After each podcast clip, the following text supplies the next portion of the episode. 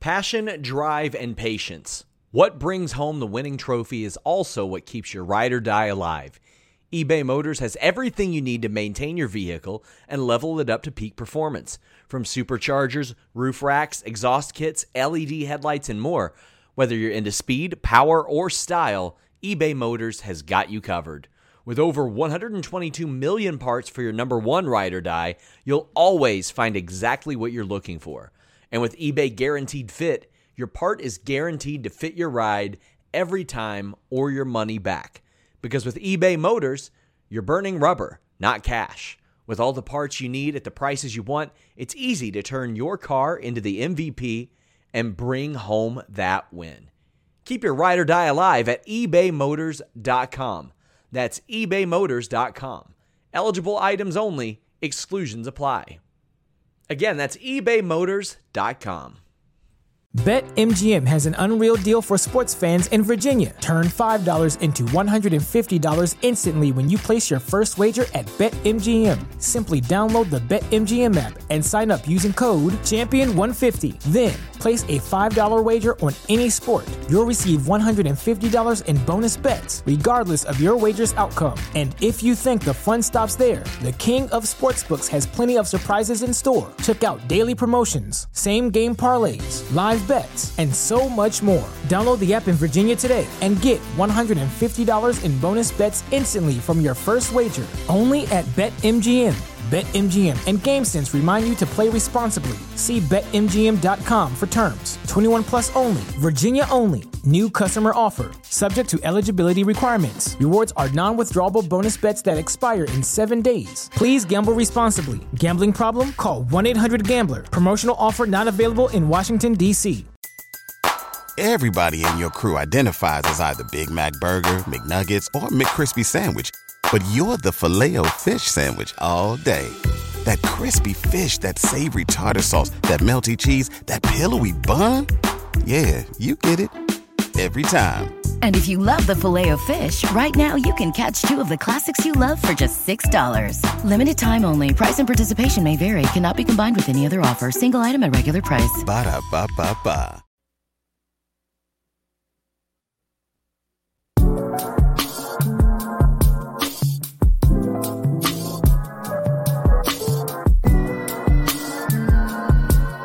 Yo.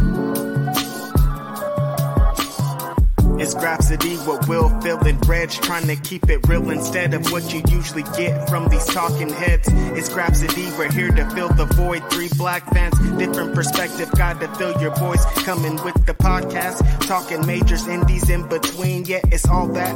And we're down with Fightful, better fall back. Coming for respect, we connect like a ball bat. No need to double check, these are all facts. You're listening to us talk raps. You're listening to us talk raps. Will, Phil, and Reg. Yeah, we're Grapsody here to talk raps. Yeah, we're Grapsody here to talk raps.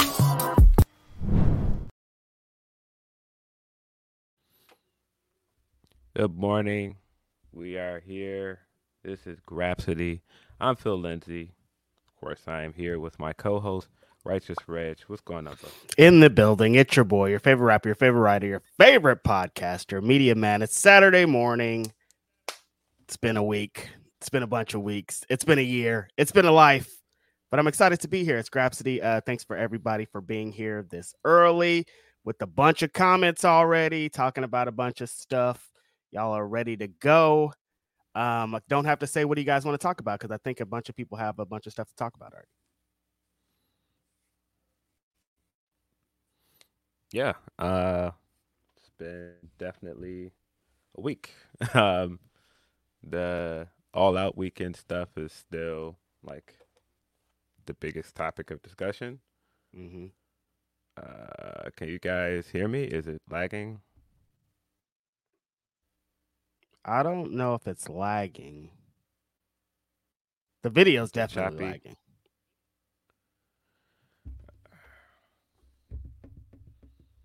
Trying to be patient. Yes. Trying to be patient. Patience Very- is a virtue. Very, very annoyed at the moment. Very annoyed at the moment. I don't yeah. I don't know. Yeah, so they're saying they can hear you, so that's a good sign. Um, yeah, hold on just a second. Um, well, I'm gonna have to deal for now. Uh, whatever. Yeah. I can't. I can't do anything about it at the moment. Um, yeah. So, if I mean, first of all, I mean, of course, I'm I'm frazzled because I've just had a lot going on personally. Yeah. Um, it's just been I haven't I haven't been here a lot this weekend. Uh, I I mean straight out the gate, um, buried one of the best people in the world yesterday. My Mhm. grandmother. Um, her funeral was yesterday. If you follow me on Twitter, I'm sure you've seen me talking about this uh, for the last two weeks. Uh, so I've been here, and uh, so when I got up this morning, I assumed you know everything would work correctly because you know why would I assume that? But uh, Yeah. plugged everything in for some reason.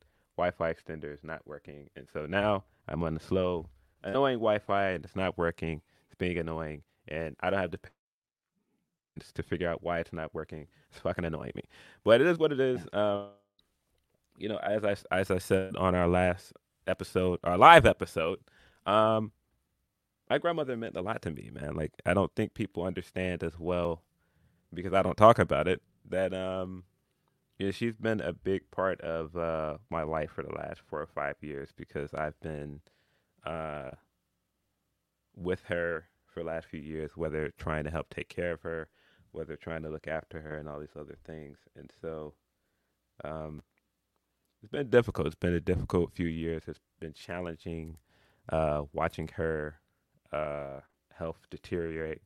Um, but I do have some peace in the fact that, that she is in a better place and she Mhm. does, you know, uh, finally have some time to rest. She made it to 90 years old in July. Our, our birthdays are five days apart. My birthday is Wow. June 30th. It was July 5th. Mm. Um, so yeah, you know, rest in peace to her. Um, it's been a difficult period, but you know, hmm I'll make it through this. Uh, it's okay. Uh, sure, we will make sh- make it through. Technical difficulties abound as well, but you know, Yes. to deal with it for a moment.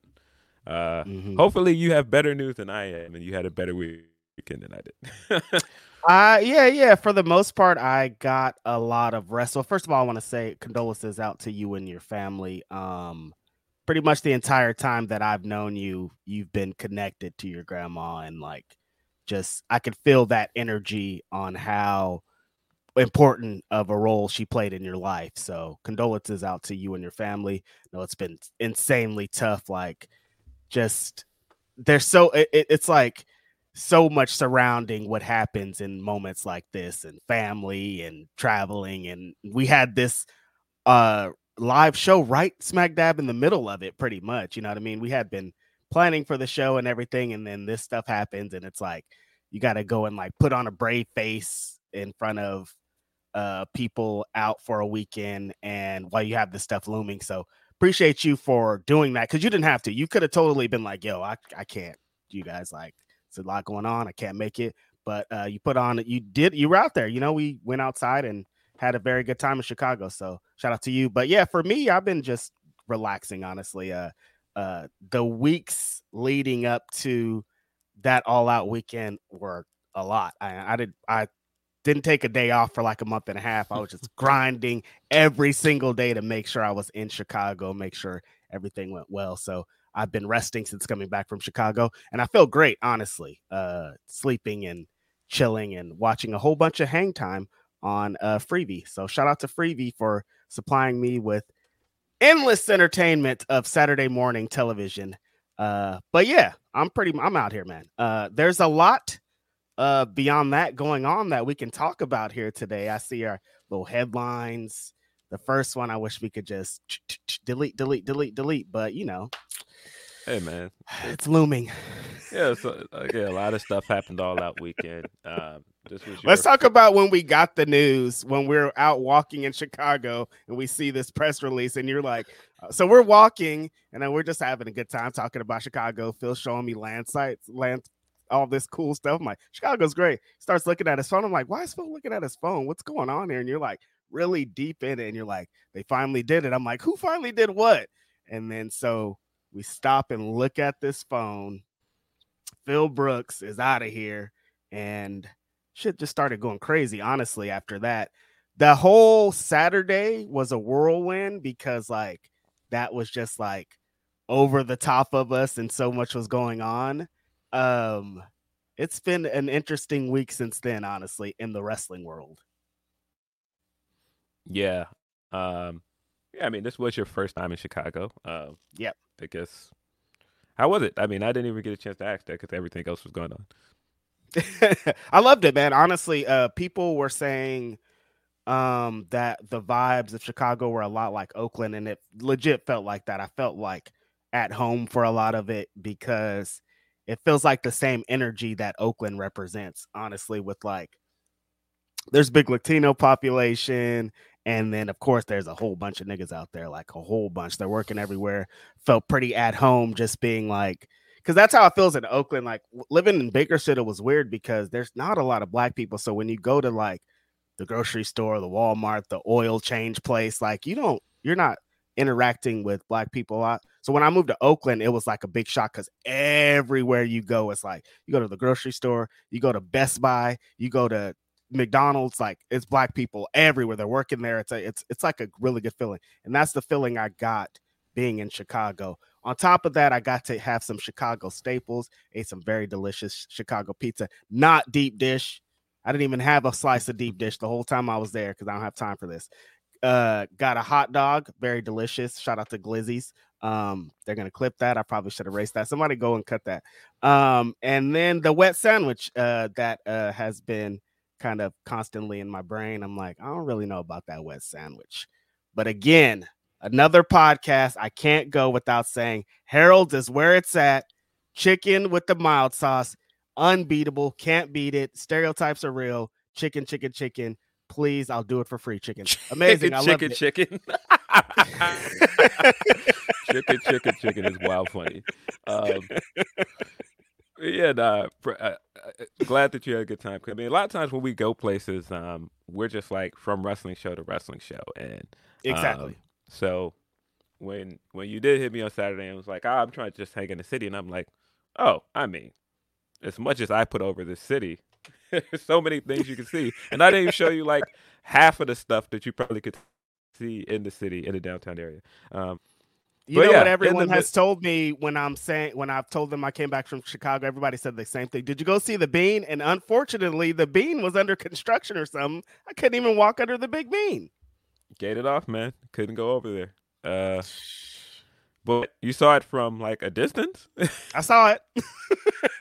yeah, you didn't get to do the. You didn't get to do the tourist thing of like standing under it and, and Right. taking a picture of reflection and touching it and all Right. that other stuff. I don't know why people have this huge fascination with the with the bean, but it is what it is. Um, I honestly yeah, don't really know what it is. I've been like asking people, I'm like, what what like I get it, like it's a tourist thing, but what is it? Why? yeah, it's a big sculpture. Um, the Cloud Gate. That's what the real name of it is, but it's been deemed the bean because it kind of looks like a bean. Um, Mhm. But yeah, didn't get to see show you our Picasso. We have a Picasso in our city. It's also the famous flamingo sculpture that's on Clark. Uh, I don't know. I've had friends come here and they're like, "Have you like?" You should just do like tours because like you like so much about tons. Of, I was like, I've lived here my entire life. I know so much about the city. So No, um, bro, when we were walking down the street and you're like, this is this and this is this, I'm like, I'm on a tour right now. Like Phil knows about a lot of this stuff down here. Yeah. I you, I used to work in the downtown area. I went to school in the downtown area, so I I know a ton about the city. Um, but yeah, in the midst of uh, showing my friend the city, uh, we got down to Mag Mile. I think we were across the street from the water tower at the time. Um, I looked down at my phone because somebody texted me, and I was like, "What are you talking about?" Then um, I got on, on the internet, and I seen uh, AEW dropped a press release that, as of uh, last Friday, sorry, last Saturday, uh, CM Punk is fired. Um, I figured something was going to happen with this incident and all in, uh, because this was the second incident. Yeah. Um, but yeah, I did not expect this guy to get fired um, hours before collision. um, yeah, it was it was a lot. Uh, then of course we went to Collision. Uh, we got Tony opening the show on television and in the and in the building.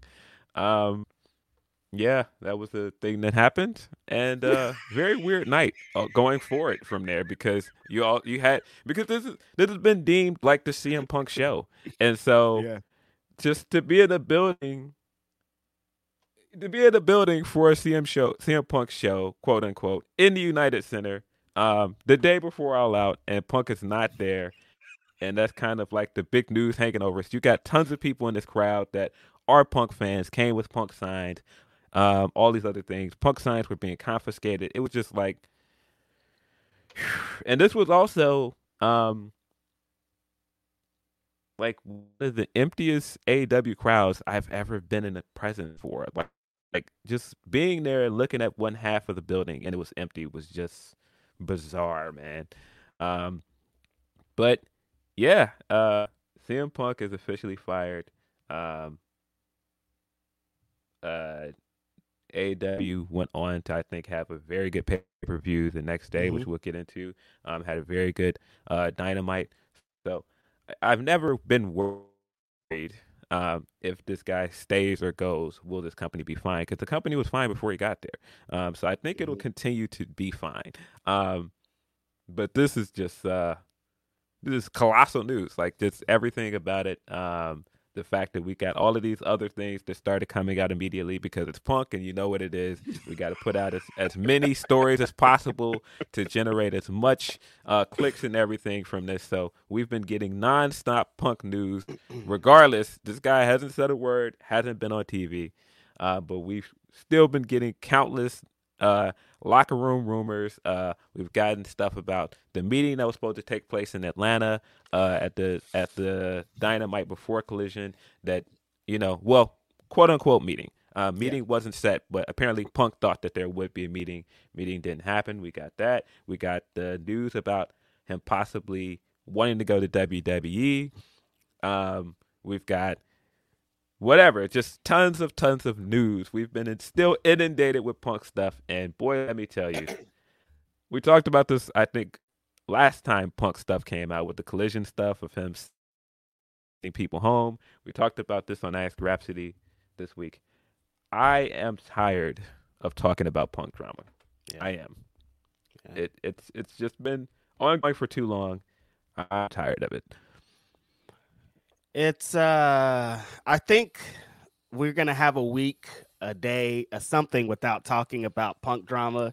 And it gets really rough because of course my friend Phil Lindsey here is a big punk fan. So people want like anything that happens, people are like, Well, what's Phil think? What's going we have to hear like what Phil thinks. So it's like we have to talk about it, but I'm so tired of talking about it. I just want to talk about slams and spots. I like spot foo. I like good wrestling. I like what's happening on TV. Way too much he say, she say. We never know what's real. We never are going to know what's real. Yeah. So why do we got to keep talking about it? I just want to move forward. That Saturday was wild though. Going from being in this person's city, finding out the stuff in the city. Uh, I probably maybe would have waited till Monday for a lot of this stuff uh, going Saturday, uh, right before hours before the show that you're trying to get more tickets to to say, oh, this one ain't gonna be here. Interesting choice. Doing that promo to start the show though was like we were sitting next to each other, just like flabbergasted. There's so many ways to describe what the emotions we were going through as Tony Khan was on there dropping a pipe bomb, sitting down in a chair in front of the crowd, like it, it was like I put the video out. That was real emotions of like, oh, you this is cool, but also, oh no, probably shouldn't say that. But oh, wait, you're gonna say this. Like it was a, an emotional roller coaster to start the show, and I don't, I don't know if I would have done it, but I understand. I understand. You got to rally the troops, and it seems to have worked because, yeah, like you said, the next day they put on a very, very, very good wrestling show. uh, shout out to Meltzer. People hate these stars, but we saw two five star matches on Sunday. Look, I like Meltzer, man. I've been uh, I've been reading the Observer and caring about star ratings way before uh, people were mad about him. So I think it's cool when people get five stars. I think it's cool when wrestlers wrestle for five stars. I hate the people like, oh, why do these people want five stars? It's fucking cool, man. It's a cool little accolade to have on top of uh, having you know other things. in life. we talked to Michael Oku who said that a five star match directly helped him get booked in more places. So it's yeah. not like the 1990s when nobody cared about Dave Meltzer. Somebody sees you at five stars, somebody sees you're number one on the PWI 500, you're going to get bookings off the top of that. So, you know, I think it's dope. Yeah. Um, yeah. Uh, opening the show that way was very interesting. Um, he got he got into you know why he felt he needed to fire Punk. And I mean, listen, I personally don't feel like the guy owes us an explanation. No. Your company, you're the owner. You made the decision. You made the decision that you felt is right for you and your locker room. We got the press release. I was good there. You said all yeah, you needed I, to say. I, I look. I mean, you could go over the the the press press release with a fine tune, and I think you can find things that makes you go hmm and ask questions. But at the end of the day, this was his decision to, make. He made it. Right. So I didn't really feel a need for him to do that. And, and just some of the stuff he was saying in this uh, opening, uh, it was a lot, man. The the yeah. whole you know, my life was in jeopardy stuff and some of the other Where it got tough. I was like, uh, all right, man. Let's yeah, let's let's wrap it up. Let's I think that's where we we all the everybody in the crowd made a collective groan after that part. It was like, yeah, oh, we're with you, we're with you. Ah, I don't know if I'm with well, you. Pe- some people were definitely not with him when he started mm. this. He was getting booed immediately, yeah, which I mean, it's true. You you started the night, like I said, this is a show that has been promoted heavily off the back of CM Punk right. in his hometown, and you told people hours before the show that he was not going to be here. Yeah, we're, you were going to get a you were going to get a negative response. I yeah. think also, uh, just the response, just the response from him in that moment was, I don't know, possibly ill advised, but you know, I'm sure there are people that are above my pay grade and know more about these things that I do that you know did not think the same thing. So mm-hmm. I don't mm-hmm. know. Um, I on on Punk not being there anymore, because again, the the backstage drama is what it is. I think that uh, a few people did not come out of this looking good. Yeah. Punk included, of course. Punk is ultimately the guy that did not look good here. You can't really defend him, you know, being violent in in, in the backstage area twice. Mm-hmm. Um, but I just don't think Jack should have got on TV. Uh, during one of their biggest events of the year and decided that was the time to continue to air a grudge with the guy. I just think move on, man. Like it's it just doesn't matter. And I think that's why yeah. a lot of this stuff looks this way. I think just a lot of this stuff, punk included, everything just feels so very unnecessary. Um it's it's what it is. I I I felt like from the beginning, if once you plop this guy back in and you don't mend certain fences, you're putting him in a situation where nothing has changed. And so you're going to be back here eventually. And that's mm-hmm. exactly where we are. And that's not to say that everything that happened the first time around at All Out is totally the reason why this happened at All In, but you can see you can see some of the things had not been fixed. You have see you can see the dividing lines were still there. And so mm-hmm because of that, you're always going to still have tension with this guy coming back. Now, you could also say that this guy created tension regardless, but yeah. that's why I'm like, it's just, it's just, it's a lot. But on my side, which is the wrestling side, which is the part I always want to talk about, um, we got a, I got a pretty good run out of this. I said this the night of, um, as somebody that has been a punk fan for a long time did not get a chance to go to Money in the Bank 2011. Didn't get a chance to go to a lot of live shows uh, when he was there. Uh, not getting to go to his debut with the company, uh, getting to be there for two championship wins, getting to mm. be there for his first promo with Max.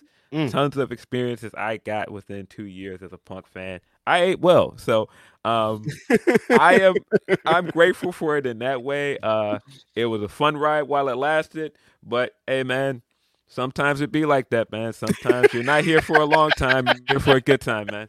straight up, straight up, straight up. Yeah, there's a lot of that that I can agree with, especially kind of on the the the Jack Perry part. It's like if we're trying to say we're about the company, that wasn't a company thing. Like you going out there and still holding your grudge on the hugest show of the of the Yeah. of all time is not for the company. That's for Jack Perry, and that's not really fair to everybody else. So that Yeah.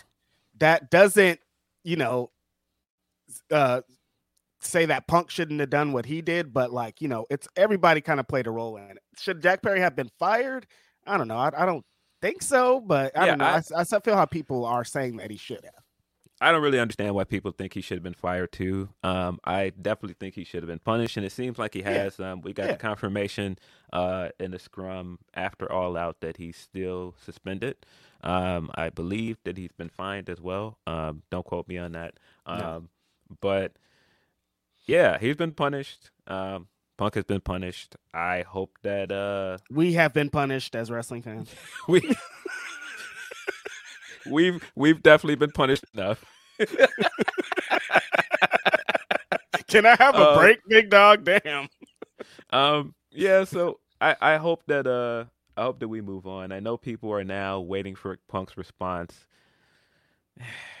i just want all of this to die down i don't think that it will i do think that there will be still ramifications uh between him and the company moving forward um i just don't care But look, I'm I'm on your side too. I think in the grand scheme of things, I think it's more good than harm. I know a lot of people aren't going to think that, but I think that kind of the history of AEW, we're gonna I'm gonna look back on it fondly. Like I had a good time with this. My resume is fat right at the top of the list is making CM Punk cry in a press scrum. Look, that would have never happened if the homie didn't come in. So I'm taking my big W and I'm running with it. And on top of that, he gave us a bunch of really fun wrestling moments on screen.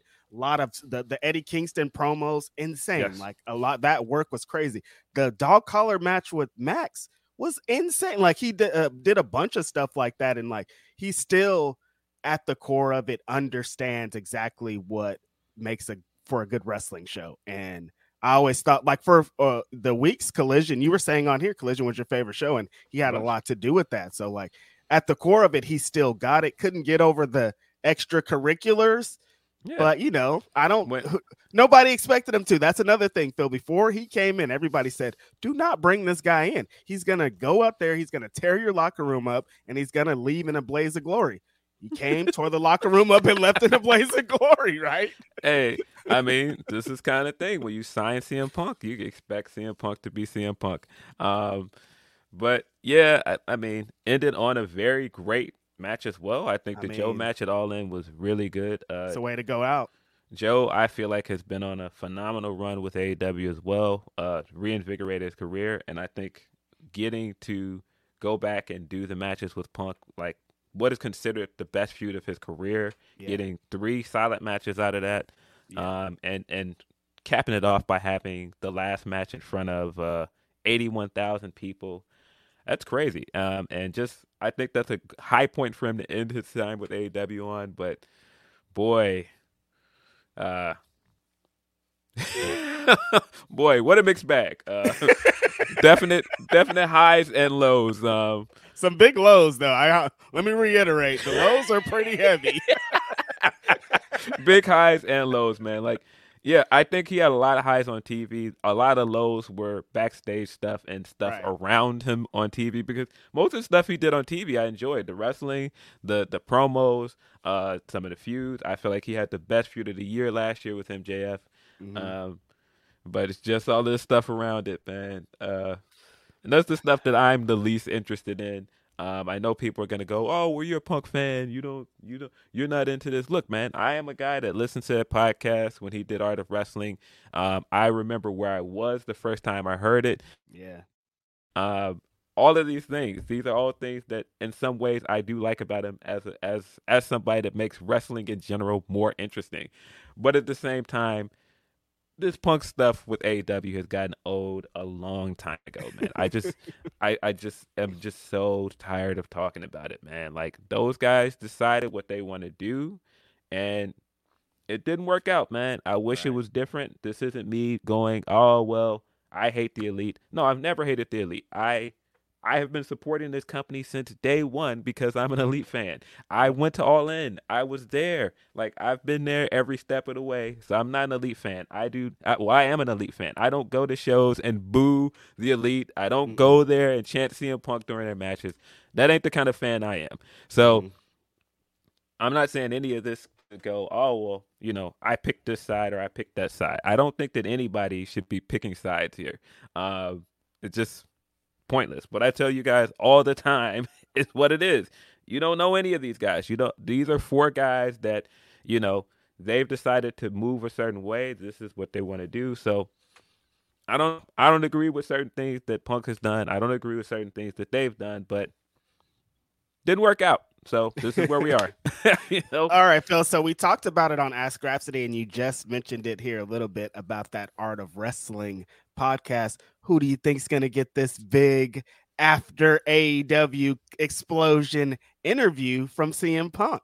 Who's going to be the outlet? The homies at Wrestling? Is it going to be uh, uh, Chris Van Vliet? I don't know, man. Who's going to get it? Um, I don't know, man. But like we talked about in Ask Grapsody, high risk, high reward. And very high risk when it comes to who gets this uh, first CM Punk interview uh, post AEW. Um, because the last one, the Art of Wrestling one, was involved in a lawsuit. So like it's a big, big, big, big risk of what this guy might say on there. Yeah, I don't know. I have no idea who gets that interview. Um, I'm gonna be, of course, looking out for it because I think in some ways we all want to see what he what he has to say or what he possibly is gonna do next. But oh man, whoever takes that interview, man, you got to take everything that comes with that, man. You got to. We'll and, take that. Know, Come over here. I'll take that. Come on, we'll take it. Cool. Colt Cabana will tell you first firsthand, you know, everything that came with doing two podcasts with this guy. Um, one of the most influential episodes of any wrestling podcast. Uh, Probably easily his highest viewed episode. The thing that for some people put that podcast on the map. Um, yeah, oof. But you know, whatever. What else afterwards? He came that came with all this legal stuff for him. Uh, probably as part of what ended their friendship. Um, yeah. Oof. Uh, I don't know. I don't know who gets that interview, but it's gonna be an interesting interview for whoever gets it. I'm thinking that Lars is gonna take it. Lars has a podcast. We see anytime that CM Punk has been kind of involved with wrestling uh, without it being like in an AEW uh, building or venue. Like Lars has been right there on the side of him. Lars has talked very much about it. I feel like that's probably the easiest route for him to take if he's gonna do that. But also, like, will we will do that? yeah. Um, and I'm not so sure. I've seen people that are like, "Oh, he's gonna respond right away. He's seen all of this, and he's sitting at home mad." I don't know the guy. Uh, personally, I have to assume he's probably pretty embarrassed with how this went. I can't yeah. see I can't see a scenario where he wouldn't be. No. Um uh like he's not laughing at home like haha I got him. I, I don't think so. No, I, I I'd have to assume he's pretty embarrassed. Um mm-hmm. uh and my whole takeaway from this, um again, I don't know the guy personally. I don't know any of these guys personally, but uh just the fact that this is two incidents where uh it turned into some anger and some violence. Uh might need to look into the fact that wrestling might be unhealthy for you, bro. Like yeah. it might be a place where you're still triggered from things that happened years ago. And that mm-hmm. might be something you need to investigate, man. Uh, yep. Before you want to continue in wrestling, whether that's uh, going and wrestling for the Fed or uh, I've seen people throwing Impact and NWA out there, which sounds crazy. Y'all are uh, sick. But, but before you do any of that, I think you need to address with yourself what it is with you that is upsetting you so much because it seems like man you might have some issues here with the backstage shenanigans man and i, I don't mm-hmm. think that that's that's based on just what anybody in AEW may or may not have done i just think that uh might be an unhealthy place for you man sometimes we yeah. love things and sometimes we got to let it go for a minute to figure out why this is causing me so much distress But Phil, he was out for seven years. Why didn't he figure it out then? Um, well, I mean, half of that time he was also in a legal fight with True. WWE that True. was causing him to be upset. And we heard this guy for a long time when it, people would ask him about coming back to wrestling. This guy was like, "I hate wrestling. I don't want to do it." Um, and so I think he's just got a very uh, rough relationship with wrestling in some ways. Like, you can tell that he loves it, and you can tell in some ways he was having a lot of fun in AEW. But you could also see like the people part of it, he wasn't having the most fun. right. It's like, oh yeah, I got to go to work with coworkers and people that I don't like again. Like I can't just be at home chilling. Yeah, it's um, what an experiment, man. Like I think uh uh, uh for us, uh, also benefit is like every time we would talk about CM Punk, people were uh very excited about our podcast. So uh the podcast game uh benefited very greatly from a lot of No, these yeah, wrestling stories. media has eaten it's eaten very well off of CM Punk's name. Don't let anybody tell you otherwise, because Right. if they are, they are a liar. Um, they Mhm. are absolutely eating wa- eating well. Every time you report on this guy, um, you're seeing clicks, you're seeing revenue. No, so and I think that that's part of what annoyed him with All In. It's like, oh, you you guys are const- constantly reporting all these th- things, whether they're true or not, and it's just like you could just stop talking about me. Uh, but yeah, man, I uh I guess the the the last question before we wrap up CM Punk stuff and get into super chats and move on into other more fun stuff to talk about. Um, yeah. do you think this guy is going back to WWE? God damn it, Philip Lindsey. I don't want him to at all, zero percent, because of what you said. Like, I think it'll just like be such a hypocritical move, and it goes against everything he kind of represents. Of like. Mhm. Against this system, like it doesn't even seem right. Like you just said, half of the time he was fighting a battle against them. So to fight this battle, come back and kind of get your shit off again and then go back is wild to me. I can't see it. People are just like, what about these dream matches? And it's like it's way more than dream matches, you guys. Like, and then there's there you people are thinking like they are seeing these stories of him in the backstage too. They do you think they're gonna come over there and not do that? Like, you know what I mean? Like, I don't really understand from both sides. I can't see it happening, honestly. If it happens, Um, I'd be shocked. I wouldn't be shocked if it happens because those guys like money. Those guys like stirring the pot, and getting the chance to Is that worth it? um, getting a chance to wag your finger not just at um, people over there and be like, "Haha, I told you so. We run a better shop, and we're gonna get this get this right," or wag their finger at fans that have uh, chanted and Punk at this guy for at them for years and have gotten over how they think they mistreated him and him going back there. That's a big W W for them. They absolutely would try to do it if if they felt like they can make it work. Um, so I would not be surprised at all if he goes back there because they like money. I'm pretty sure he likes money. Um, I would hate it personally. I don't. I don't want anything about it just because. I mean, he's he, he's spoken for the last eight or nine years about how miserable he was at WWE by the end and how much of it, how much of a uh, issue he was having with it afterwards. Um, the entire podcast, everything he talked about, um, just the legal stuff, him coming to AEW and not even acknowledging his time there and saying that that place made him sick.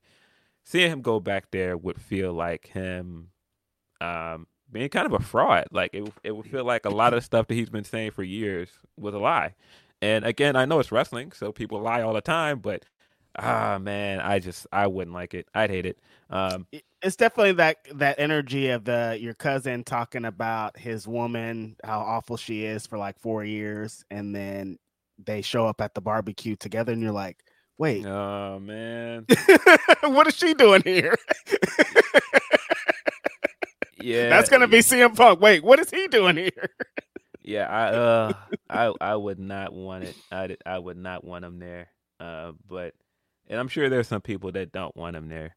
Um, but yeah, I feel like this would make him look like a pretty big hypocrite if he went back there. yeah Um, but money I Yeah, money is always a deciding factor, and I think if there's money to be made, I can see him doing it. Um, if he feels like he still has stuff to do in wrestling and he's not finished, that's pretty much the last place for him to go. That's the last place to go that's going to offer him the money he wants.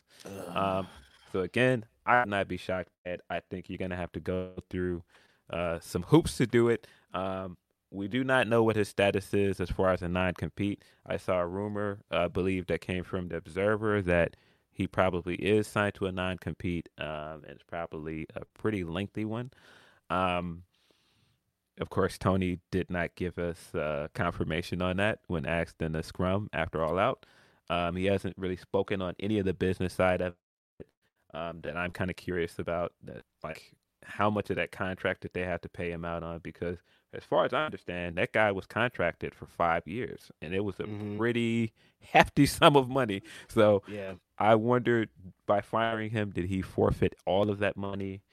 Ooh. So many, it's so many still questions around that stuff about it. And again, that's why I know we're not done with this topic at all. We will be talking about it again, uh, but oof, for now, let's put a bow on it. I guess let's hop let's into some super chats. Let's yeah. hop into some humper chats. You know what it is.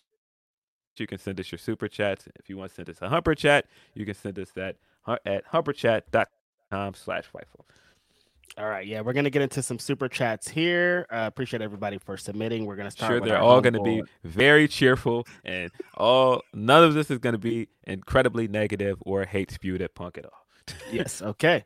We're talking. Uh, we're starting out with uh, Deontay Swanier, our homie, saying, uh, first of all, I want to say all prayers and love to Phil. We're here for you. Second off, neck strong meet and Keith versus Swerve. Just kidding, Reg. Been a lot of wrestling the last two weeks. All love, boys. Y'all be easy. Deontay, come on. ne- neck strong is a wild thing to put on a neck strong man. is crazy. Uh, this show is sponsored by BetterHelp. If you had an extra hour in your day, what is the first thing that you would do? Read a book, take a nap, play some video games, do something for a friend, volunteer. A lot of us spend our lives wishing that we had more time. But the question is time for what? And if it was unlimited, how would you go about using it? The best way to squeeze that special thing into your schedule is to know what's important for you and to make it a priority. And therapy can help you find what matters to you so you can do more of it. Therapy is so valuable. It's gotten me through some tough times, really helped me reflect on things that are important, specifically with BetterHelp. If you're thinking about starting therapy, give BetterHelp a try. It's entirely online, designed to be the convenient, flexible, and suited to your schedule. This is so beneficial when you've got that crammed schedule and you can't even imagine finding that extra hour. You can do it all from home. Fill out a brief questionnaire, get matched with a licensed therapist, and switch therapists at any time for no additional charge. Learn to make time for what makes you happy with BetterHelp. Visit betterhelp.com slash fightful today to get 10% off your first month. That's betterhelp, H-E-L-P dot com slash fightful. It's so flexible and it can help you find that social sweet spot with BetterHelp. That's betterhelp.com slash fightful. BetMGM has an unreal deal for sports fans in Virginia. Turn $5 into $150 instantly when you place your first wager at BetMGM. Simply download the BetMGM app and sign up using code Champion150. Then place a $5 wager on any sport. You'll receive $150 in bonus bets, regardless of your wager's outcome. And if you think the fun stops there, the King of Sportsbooks has plenty of surprises in store. Check out daily promotions, same game parlays, live live bets, and so much more. Download the app in Virginia today and get $150 in bonus bets instantly from your first wager only at BetMGM. BetMGM and GameSense remind you to play responsibly. See BetMGM.com for terms. 21 plus only, Virginia only. New customer offer. Subject to eligibility requirements. Rewards are non withdrawable bonus bets that expire in seven days. Please gamble responsibly. Gambling problem? Call 1 800 Gambler. Promotional offer not available in Washington, D.C. Uh, I think that was yesterday I saw Roddy uh, tweeted the picture of the neck strong shirt. He was like, "Yeah, Adam Cole, what do you think about this?" And I was like, Yo, telling a man, what do you think about my shirt that says neck strong on it? is wild, bro. what do you think? About this? What do you think about this? I got the strong neck. I don't know, man. I can't. No, no. It's a wash shirt. Our homeboy Bergov says, "I've been for three months now. Much love to y'all. The select five dollars was worth it." Appreciate you, Thank you. Bagav. Uh, homie Eloquent says, "Sucks that Santana and Ortiz are done." Yeah, this morning I just watched this uh, promo video of Mike Santana talking about um, essentially he's going moving forward alone. He's not going to have any anchors, nobody in his way, no crew, no nothing. He's a one man band at this point. But uh not that didn't surprise me for one second because I knew as soon as he came back for that blood and guts match what time it was. They weren't together. They kept trying to put these people's names together. They weren't together. They weren't fighting next to each other. They did maybe one spot that whole time. We knew what time it was. This isn't a surprise. Yeah, nah. What what that reminded me of when he came back and did that match is um the quote from uh the the, the tribe documentary where Phife is mm-hmm. talking about making the love movement and he was like, Look, we wasn't loving when we made this. And it felt Yeah. that way. It felt very much like, hey, I'm here to do a job. Look, I got my own separate gear on that ain't got nothing to do with this gear. I ain't wearing nothing, that matches his. My name is not just Santana. My name is Mike Santana. I'm Mhm. over here, bro.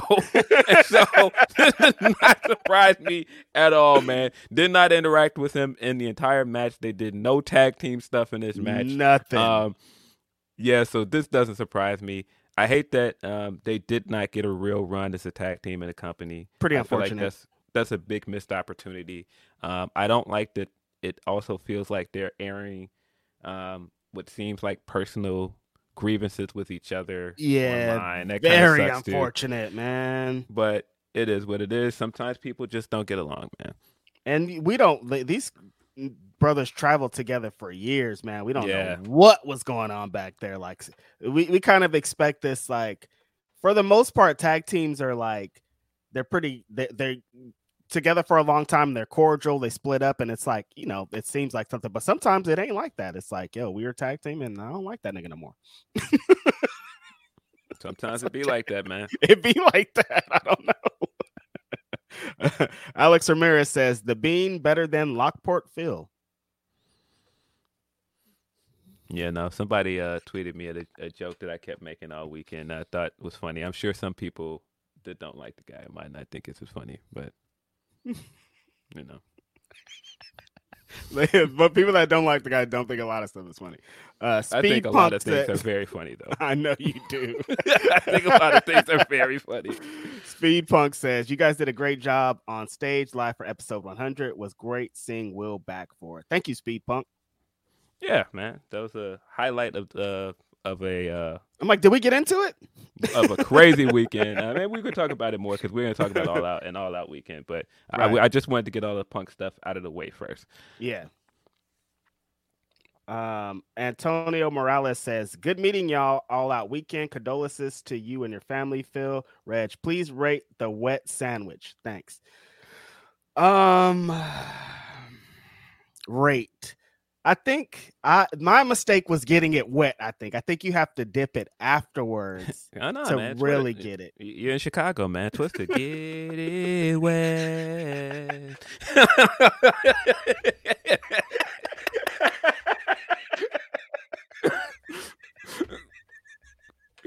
That's such a that's such a hip hop in Chicago ass joke too, man. yeah, okay. Look, my fault was getting it all the way wet. Shout out to Twister. If I think if I just dipped it, see, this is just sounds wild, all of it.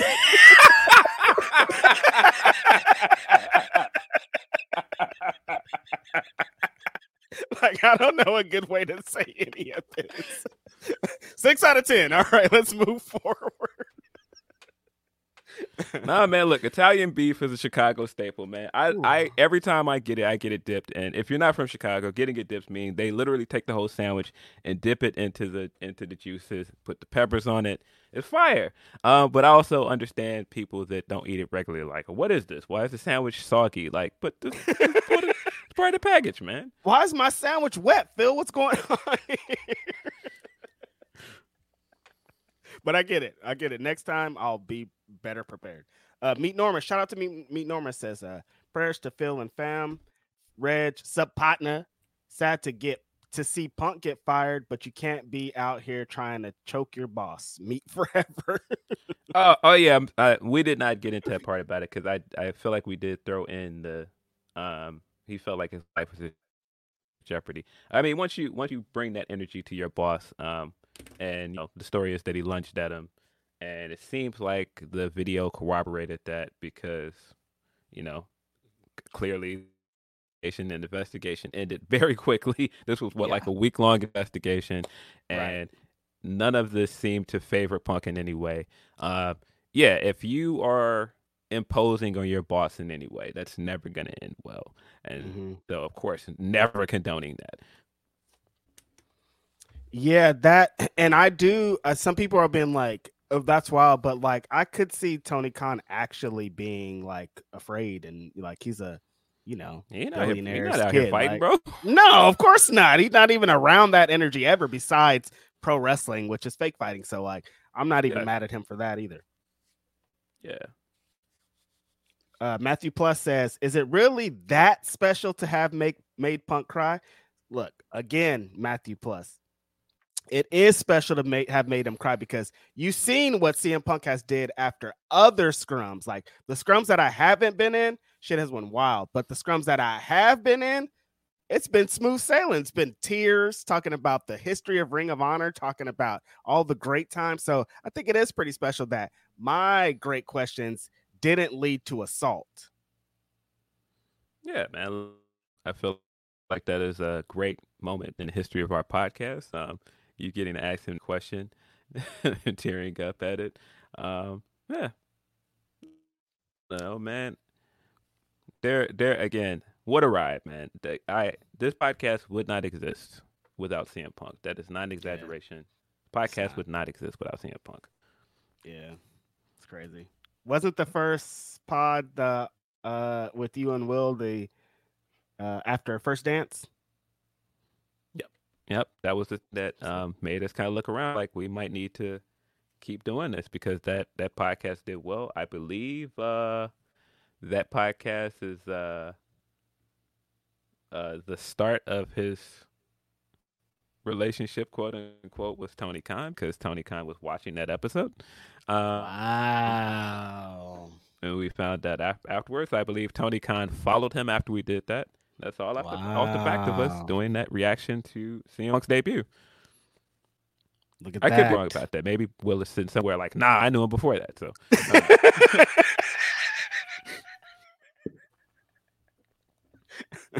it's funny for a number of reasons. Uh, Van Twinblade says, at least Tony comes out and explains stuff to the people. He's not the best speaker, but at least he tries to level with us. Um, my only issue with saying that that if you're gonna open the show that way, I feel like he could have been a bit more transparent in the scrum the next day, and I'm sure that's partly legal stuff that he couldn't talk about, but um no, I don't think he was that transparent leading into the show, and I don't think that he was that transparent about many things with CM Punk. So mm-hmm. for him to come out that night and say things that way, it was just like, uh, okay. Well, what does this mean? What does that mean? What does this mean? And then, you know, when answer it's like, uh, are you really yeah. explaining stuff? like, what are you really saying out here? Uh, Alexander Fitzgerald says if Punk does an interview and tries to say the Young Bucks, I think that would hurt his chance of going to WWE. Cody and KO are close with the Bucks.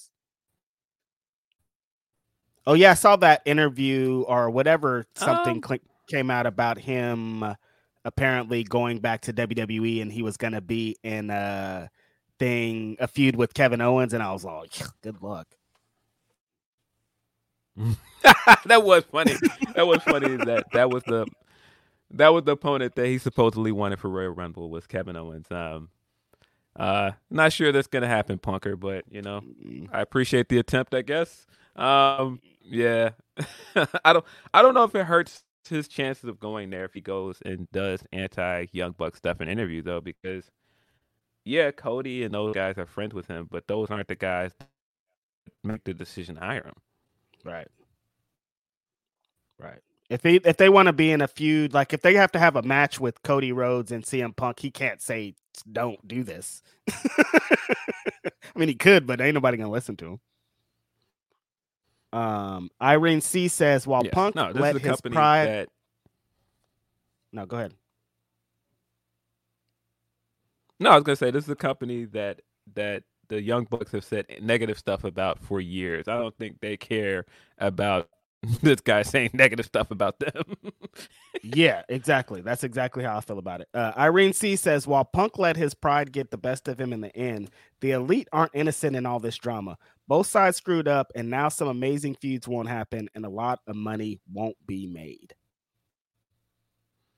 yeah, I wish cooler heads had prevailed and you know they had ironed things out. Maybe maybe he would have eventually gotten into it with somebody else. Maybe maybe other things would have led to him being fired. Because again, um, it seems like the real this that led to his firing was the stuff with Tony, the stuff that happened in Guru. Um, but I do wish they had uh, just moved things over and moved on. I know that there was a lot going into that. Um, it's tough to be just like, oh well, he just punched you in the face. Don't worry about it, man. Just get over it. Uh, um, that's a, that's a lot to ask, and there was a lot that happened. Um, but I just think it hadn't gone that way. Um, but it's what it is. Can't go back. Uh, Niruban says, uh, this has been an amazing summer for me. Got to see Forbidden Door, SummerSlam, and All In live in person. Let's forget about the drama. Enjoy the fact that wrestling is at a boom time right now. Big time, man. There's been so many amazing wrestling events back to back. So many uh, that we tend to forget that the time that we're in because it's every it's, AEW shows tell me the most about how spoiled we are as wrestling fans because we get these amazing shows like an All In. People are like, "Oh, that's a dynamite match," or "That's this," and it's like they're thinking an amazing match is a regular TV match. Like that's the great time we live in. And uh, uh, I went to four wrestling shows while I was in Chicago, and I had a great time at all those wrestling shows. And they're some independent, some of them are big AEW shows. Like it, wrestling is everywhere, and it's hot. And if it sometimes just in your region is super hot. So like it's a great time right now. We don't have to focus on the drama. We can just focus on the dope shit that's happening. it's been a long time. I don't know where this fool has been all week. Jake Salazar, haven't heard any words from him. We've been worried about you. People in the other podcasts are like, where the hell is Jake Salazar? Here he is. Listen, TK is a bum. I got some chats coming your way because I got some words about that little B word of a man, Tony Khan. Listen, I'm editing all of that shit. Yeah, no, we we're not on that. Um, no, it's okay to disagree with certain things, but I'm not on that. Yeah. We're not trashing the guy. Right. A homie that I saw outside in Chicago, shout out to him. Reggie Simmons says, condolences to Chi Town brother Phil. Last Saturday felt like a detox at Collision, and All Out felt like a deep exhale. Hopefully, we can move forward and focus on the wrestling now. Thank you, Reggie. Great to meet you for the little bit of time that I did. Always been a great supporter of Grapsody and plenty other things that we do. So that was super dope. Yeah, no, it was cool to see a lot of people um, over the weekend. I think again that was one of the highlights. I wasn't that enthused about being outside sometimes, but um, people were just so incredibly kind. People were so so supportive of us. Um, so it was cool. It was cool to see a lot of people. It's uh you guys are honestly super amazing. That part was definitely the best part of the whole weekend of like i just said i went to four wrestling shows and every single wrestling show that i went to somebody was like righteous reg or Grapsody or something you guys this podcast did this for me or this some kind of insanely thoughtful and great thing that people are saying to me and i just want to show my appreciation to you guys because walking around and people screaming out your name or saying whatever is like crazy and it's wild and when y'all want to take pictures uh, please come and take pictures uh it's every time i'm like really? Like with me? I'm just a fool. It's great. You guys are dope. Uh antonio morales says maybe next time reg get a jibarito instead then. What's that I don't know. no. Our friend Shanika says, "Can we talk about Hangman versus Swerve?" Oh, we're gonna get into it, Shanika. Do not worry. We'll get into that. Yeah. And then Dream Ninja says, Dream Ninja 77 says, on to wrestling. Did you guys go back and watch Payback? It was a good weekend for pro wrestling. In the ring, Trish Stratus killed it.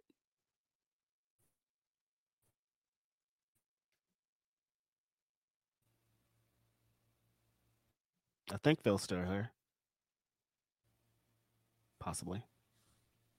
Um, yeah, I watched Payback. Um, we'll talk about it. It's in our come on, it's in our list of topics. It's uh above us on the title of this episode.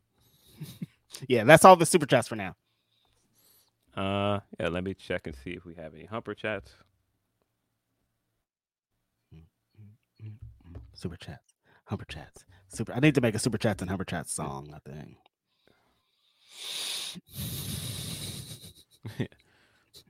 No, of course, the, the screen for humper chats is loading very slow. Of course. Um, yeah. of course. I see certain I see certain chats. I I'll, I'll say this before I jump at this. I see certain comments that are attempting to troll me. You're not going to get one over on me. I see you do it in our comments sometimes, trying to troll me. Just because I'm a punk fan doesn't mean I hate those guys. I do not hate the elite. That doesn't mean that I've been like sitting at home because this guy got fired. That's just not that serious, guys. Let's just relax. and, and as I started this episode and said, I had a lot of other things going on. So you know, I sorry to admit this to you guys, but my entire life is not about wrestling. Not even close. My life is you control me on that front. I that's all I ever talk about and all I ever watch and all I ever do is pro Are wrestling. you sure you want to? You sure you want to tell people they control you? Because they, No. yeah, No. once you, I mean, they're they're looking for an excuse to troll anyway. But I'm tired of being trolled, honestly. Please redact that from the podcast and leave me the fuck alone. Oh my God, leave me alone, you guys. I don't care. All the times that you guys are um, retweeting, trying to get your shit off, I muted that shit years ago. I do not care. Stop talking to me. I don't care. I mute all my tweets legit probably five to 10 minutes after they happen because I know the trolls are coming and they're going to talk shit and they're not going to understand what I'm saying. So shut the fuck up. yeah, I, think I think shutting up is underrated.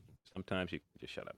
Um, let's see from Onward Star Win. Good morning, everyone in the Grapsody family. Uh, this is a Spirit Bomb request. Let's come together and power up humpers and super chats. I- I'd like for us to get feeling rich enough money to get to Wrestle Kingdom 18. I know we can do it. Um, that is definitely a bucket list thing. Uh, I'm not gonna say, hey man, fund our trip, but um, it would be cool to go to Wrestle Kingdom. I've never been to Japan. I've never been to Tokyo Dome. So it would be a cool experience. Yeah, fly us out. Trying to get flued out. Uh, somebody definitely, uh, somebody want to cut a check and uh, get out there, that would be crazy. Uh, from uh, Van Twin Blades, three things. I watch Glory Pro uh, ascend on their YouTube channel. Uh, two, Brooks can't handle what made it. What made it? Oh, sorry, can't can't handle what he made a career doing. Love Loving ROH, he did what Jack did times. The kitchen, or we will all get food poisoning. Um, yeah, I don't know. I I'm sure people are gonna turn this into Punk is just he can dish it out, but he can't take a thing. But again, I don't think I don't think that that means Jack should have gone out on their biggest show of the year and tried to air grievances over something that was over. I don't think you can in one say, "Well, man, why can't why can't Punk just let this go?" But then also not admit that Jack should have just let this go. Yeah, it's it's like everybody was wrong, but um it does kind of sometimes feel like he's it's in that position of he can dish it but he can't take it. It's like he did it, but then somebody else does it. It's it's it's different, but for him it feels like probably the same way of like when I do it everybody feels like my thing is worse cuz a lot of people feels like uh everybody was kind of playing ball but what he was doing was worse than everybody else. Yeah, and again, like I said, I don't think that anything he did justifies what Punk did. But again, I didn't agree with him doing that. And you know, that's opinions. Um, he's been punished for it, so is what it. Uh, Right. From Tony P. Uh, congrats to my boys. Hope you had fun at All Out Weekend and Starcast. Sorry about your loss, Phil. Hope you are with those that love and support you. With Greece also read your account. Uh, uh, might not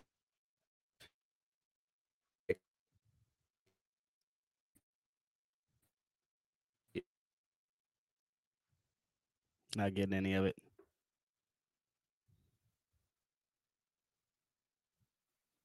Technical difficulties are ruining our lives. So much. Can't we just have good internet around here? Ever? We're just trying to do a podcast here Saturday morning. I'm just talking to myself. or wrong side, but I just have to say, and wrestling's weird and the worst. From wild conspiracy theories like this was a mad plan to damage Punk's mental health to fans, harassing a female fan. Y'all wonder why people look at some of y'all weird when you talk about wrestling. It's because silly shit you do and say like this. Let people enjoy the wrestling. Also, you have to respect TK for going in in front of that crowd before a collision. People are taking shots at TK, calling him a bitch, or for going out there um, are dumb, are dumb businessman or a dumb businessman for firing him. Yeah, he could have uh, done something earlier, but he fell on his sword for his company and wrestlers, showing he was taking responsibility in a way. Um, yeah, I mean, like, I think it's multiple ways to look at it. I just think that, um, you know, I think parts of it were ill-advised, but again, I don't run a multi-million dollar company, and I don't have to deal with a bunch of egos. So it's it's a lot, uh, and I, of course, I was not in a room with any of this stuff is happening. Um, I don't know. I can't speak on all of it. I mean, he did the in in arena promo and on uh the show before on you know with the video promo and the actual collision show. So I'm like, I don't know about ill advised because he did it twice. Like if it was ill advised, he probably did it once and got off and they'd be like chill, but he did it twice. So I'm like, I think that's just what he wanted to do. And and the end, I'm not mad at it because I feel like it rallied. It was wild in points with him feeling threatened, but he probably did, and it rallied the, the, the company. So I guess it worked. I don't know.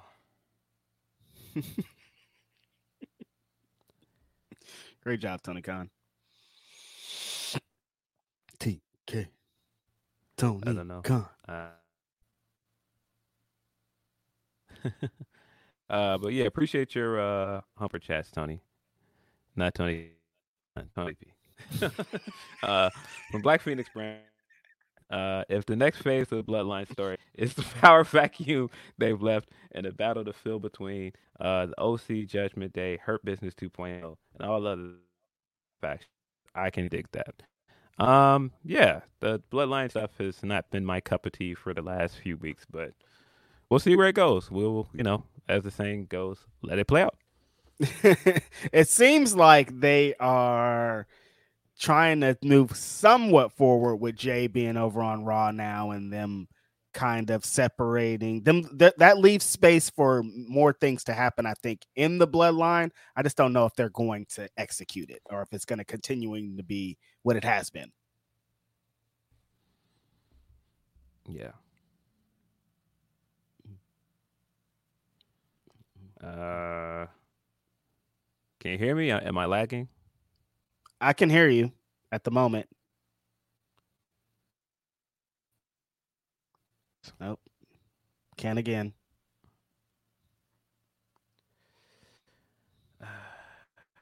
It's not really anything I can do other than come back in and restart or or reboot. It's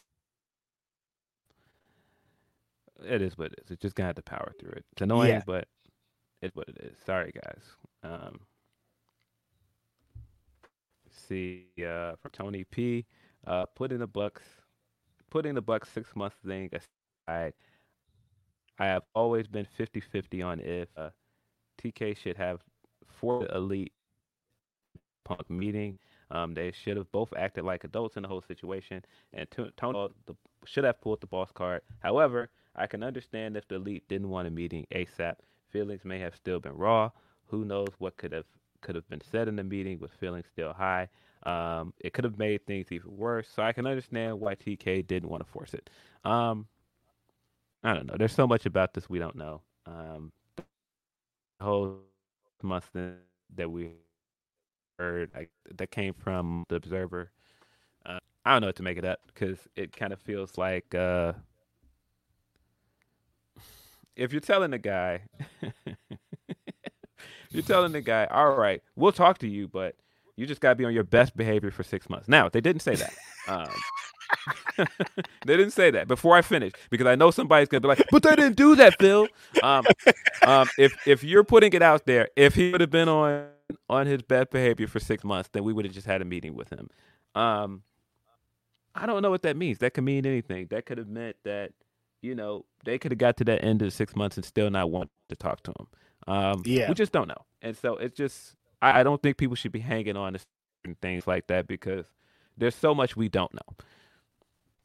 Yeah, and that's games, man. Nobody can like telling a, an adult to like, oh, if six months, like you're in timeout for six months, and then we might talk to you. As a petty person, uh, I know that CM Punk didn't take that and was like, all right, I'm gonna do great for six months. He probably was like, fuck these fools.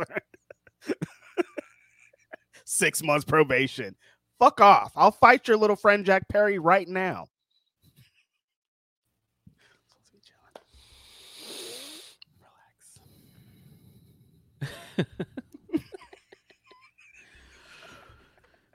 Yeah, I, I don't know. I think everybody's got calmed down. And I don't, eh, he probably didn't even know about the six month thing that has gotten reported. Again, we don't even know if that's a real thing that happened. This is just No. something that, this is just something that, that the Observer reported. And again, I just don't think we should be hanging on to all of these things because we, there's so, so much between those guys that we just don't know, man. He say, she say. That's exactly what it is. It's hearsay. We just don't know. The Bucks have not came out anywhere and said this. Um, it's just coming off of the Observer report. So we just we just don't know if that's even true. Right. Um, we just that's the same thing with the meeting because it sounds like um, okay, well, this was the first time they were all going to be in the same place. So Punk was under the assumption, um, based on something that he he was told or heard that there could be a meeting. There was no meeting. They never wanted to meet with him, um, and that probably wasn't going to change. Um, so I don't know. I think holding on to these things like, man, they could have had this meeting here. Why didn't they just get it done? Uh, Because we don't know the whole story, man. It, it, based on everything we hear, you only know like a percentage of the story, and it's not a very large one. I was about to say you don't even know half the story, but it's probably less than that. Yeah. There's a lot that is still looming over the top of this that we don't know. And I think we just kind of have to just take it at this point. We can't we can't sit and speculate anymore. Cause honestly, what is it if we solve all the questions and problems, what is it gonna do? He's still not in the company anymore. It doesn't matter. Yeah, it's over. It's time to move on. Um, from Bizarro Big L, uh, sorry to hear about your loss, Phil. Um, went through a lot watching my grandma go through all 10 years. Uh, so the tone of your voice shows your love for her. Uh, loss sucks, but uh, be kind to yourself. and Remember, she lives on through you. Hope you find your peace. Um, Yeah, she uh, uh, she just went through a bunch of different health issues. Um, I think that was also why um, by the end, I was just like, I just just don't want to see her suffering. Right. And uh, it just, i I- if you've ever gone through uh, what he's talking about, uh, a loved one going through Alzheimer's or dementia, it's difficult, man, because you want to have that same relationship that you had with them for your entire life, and it's just not the same. You can't just um, talk about the talk about like memories, like small things, like hey, remember that time we went here? Like they have no idea what you're talking about, and it's just like hard to think about like feeling like a part of the, a part of your life has just been like erased with Right. somebody. It's it's a very difficult thing to go through, um, man. But you know, everybody's gonna get old. You know, time is undefeated, as they say. Um, she used to say all the time. Um, man, when uh, when God comes down and decides to snatch that last breath away, man, it's nothing you can do about it, man. You right. just accept it, and that's just what it is. And yo, you just Uh, said she had a, a 90th birthday too. Like she lived Yeah. a bunch of lifetimes at that time. Like as a black woman, I could imagine the things that she's experienced in these 90 years. Yeah, uh, yeah, man. She lived from the 30s on. Like she's That's experienced so crazy. she's experienced so much and she my my grandmother is from mississippi um, so she was there for like early uh pre-civil rights era yeah. mississippi Oh my pre-civil rights era south she saw the entire thing Jesus. um and and just all the things she's managed to experience i said on this show um when obama got elected she was answering her phone the entire day saying yes we can because this is a woman that has seen it all she Yep. did not believe in any way that a black man would ever be president of this coun- of this country um, and that's why i'm like all of the things that she experienced in 90 years like i just can't imagine um and that's that's why again i'm i'm i'm grateful that we had her as long as we did Yep. uh, I'm grateful that, um, like I said, I had such a caring and loving grandmother that was, like I Mhm. said, 90 years on this planet is a long, long time. and their memories are going to live on through you and the rest of your family. Yeah. So she's here Uh, forever. See, 90 uh, years. Woo, that is a, that's a, such a, a, long. long, long time. Um, I'm like 60 more. This is crazy. it's a long, long time to be here. Uh, see, from uh, Tony P, uh, Sean and Jimmy on the hump, but why y'all WWE has been more successful at integrating NXT than AEW with ROH? I have a feeling Adam is going to turn on MJF and, and pull the same thing MJF did to Cody, like karma coming for Max. Um, I just got some more here. I feel it. It was the same thing last year with uh, Forbidden Door, right after Double or Nothing. Uh, with this year's Forbidden Door being well, huh? What what are you trying to say here, Tony? What's this? What is this sentence here? With this year's Forbidden Door being well better booked, I'm ass- I'm assuming you mean being better booked this time around. Um, what will it take for TK uh, to regularly move Double or Nothing and All Out from Vegas and Chicago, and off those two holiday weekends? I feel Chicago is dried out. Um, Oh, he's pretty much saying like it's condensed too much at that little the the time that we just been through. Just too many big shows back to back. Right. Um yeah, I think the ROH thing is that they still haven't they still haven't established an identity for ROH under the AEW umbrella, and I think that's the big issue here. Uh, NXT is different because NXT has always been a developmental brand. Yes, it's moved into being like a third brand and all these other things, but it's had time to um, evolve and become this. Like this is still like a little bit over a year Mhm. with the ROH under AEW. So it just we just still don't know what it is. It's not it's not necessarily a feeder system. It's not necessarily a place where just guys do the uh, enhancement matches. Uh, we just Mhm. got to determine what this thing is, man. I think that's the issue. Yeah, I think they're just two different ideologies on what it is. Like we've known pretty much from the beginning of NXT, they've been telling us these people are getting ready to go to the main roster. They come up to the main roster. We've seen NXT people become world champions. We've seen them go from the start of the system to the the main to wrestle main event in WrestleMania. So like that's an established thing. It's not a it's weird with AEW because the fans are hardcore. So like most of them know about Ring of Honor. So it wasn't something you had to really like establish to them. But the people that didn't know about it, it feels like parts of them didn't care. So it's like even if this is like they don't care about that the the developmental part, they just care about what's presented to them on screen for Dynamite and Collision. So it's like ROH was kind of like, what is this type of thing? And we also have to remember that this NXT thing, like a lot of it wasn't successful. Like now they I think it's probably the best of them Yeah. like taking what they established in NXT and bringing it over to the main roster. But a lot of it, it was like for a while I was like, what are they even doing? Like they don't even know how to use their own system. Like a lot of times I was like, I thought they were doing a disservice to Finn Balor of like they wouldn't even talk about his great accolades he had just in NXT. They were just like, this guy's cool, but they would never tell us why. And I felt like a lot of it was like that. They started to get it right with like Bianca and kind of like the classes after them. And now I think they get exactly what it is. It's just two different ideologies. That's all it is. Mm, mm. That's all it is. Yeah, yeah.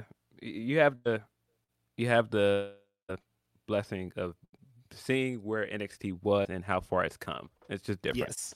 Yes.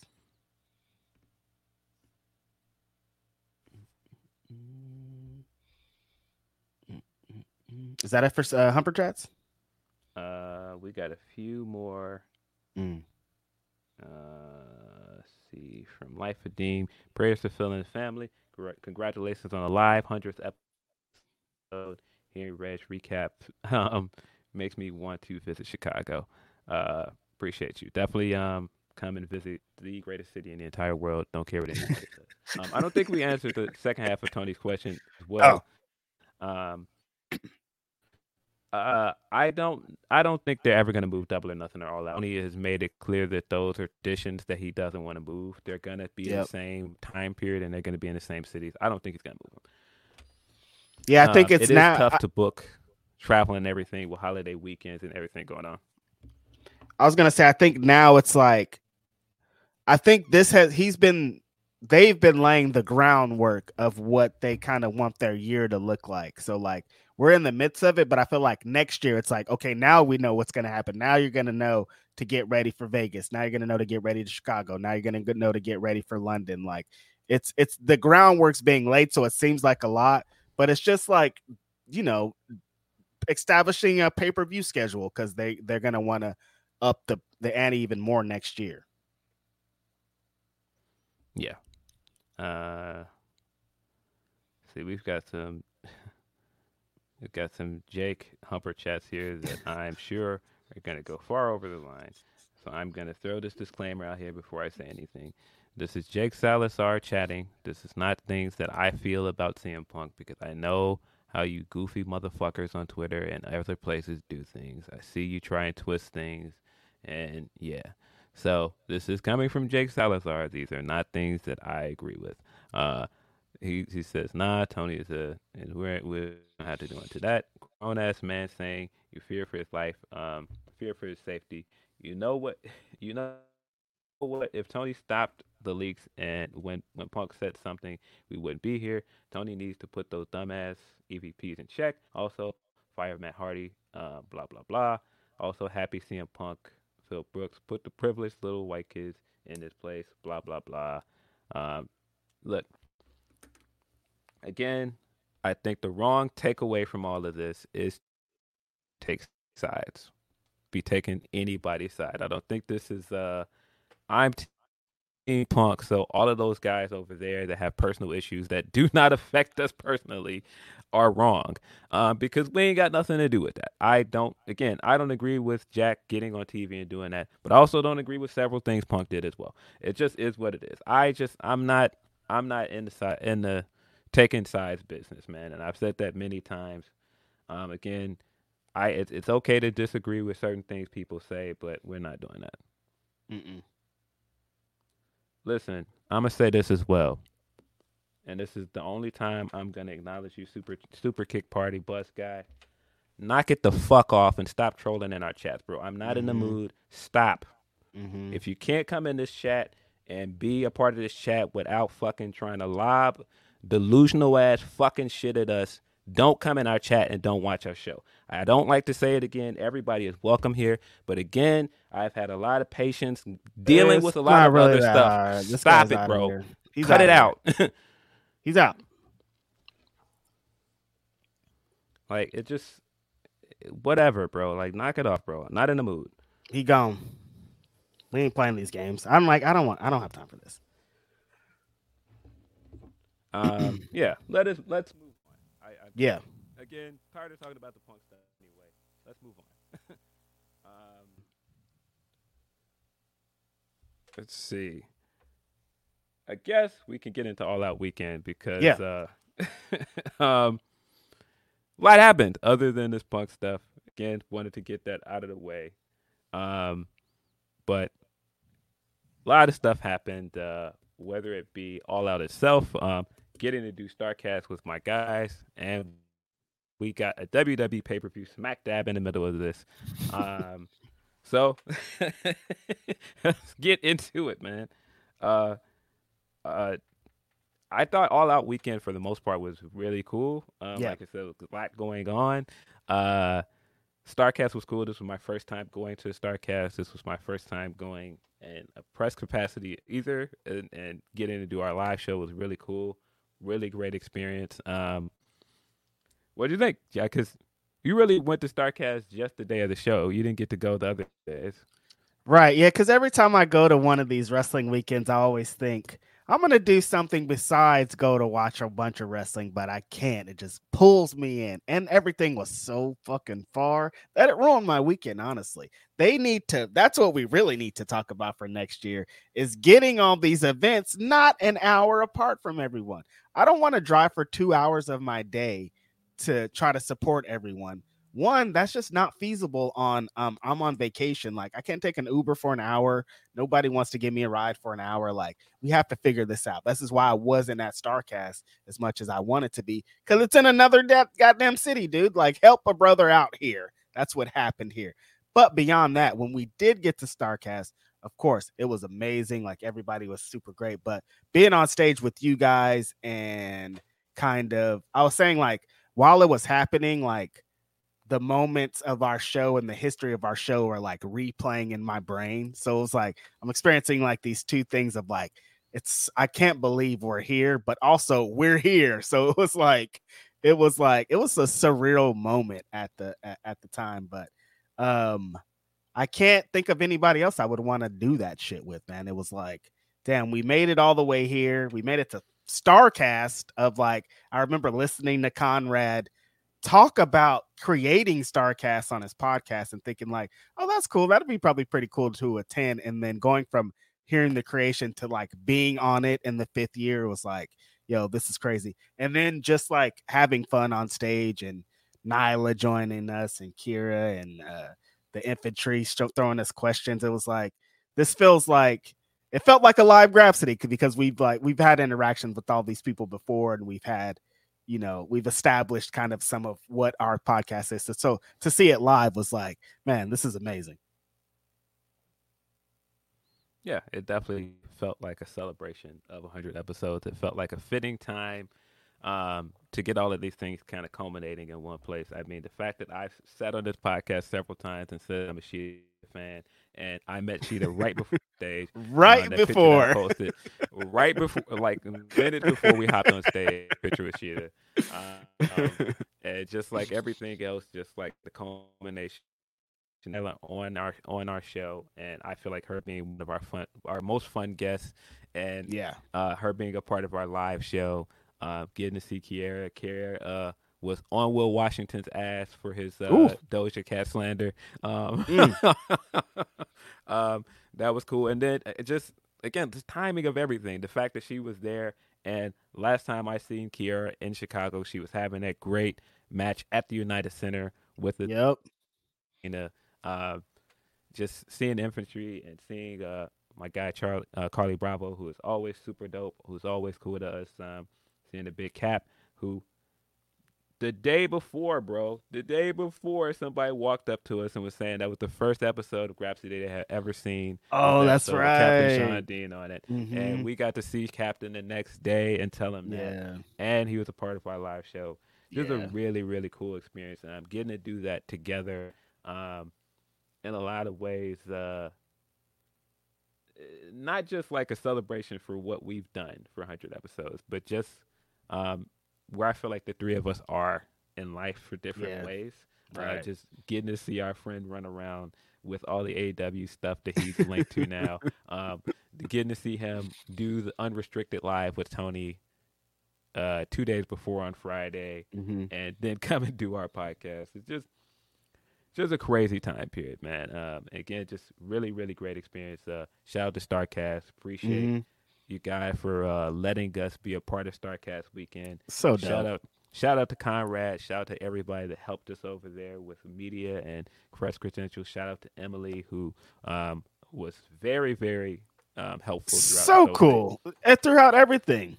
Yeah. So yeah, yeah, just great, great experience. Um, Everybody was extremely nice on that. I, we interacted with the Starcast cast. Uh, everybody there, like, there wasn't a moment in Chicago where I was like, man, fuck the shit. Like, the whole time I was like, this is great. Everybody was being accommodating. Everybody was just like, what do you guys need? What do you guys want? Just like, it was just such a great experience. And yeah, thank everybody for allowing us to have our 100th show. Like, it, all the stars aligned and we got to do this show.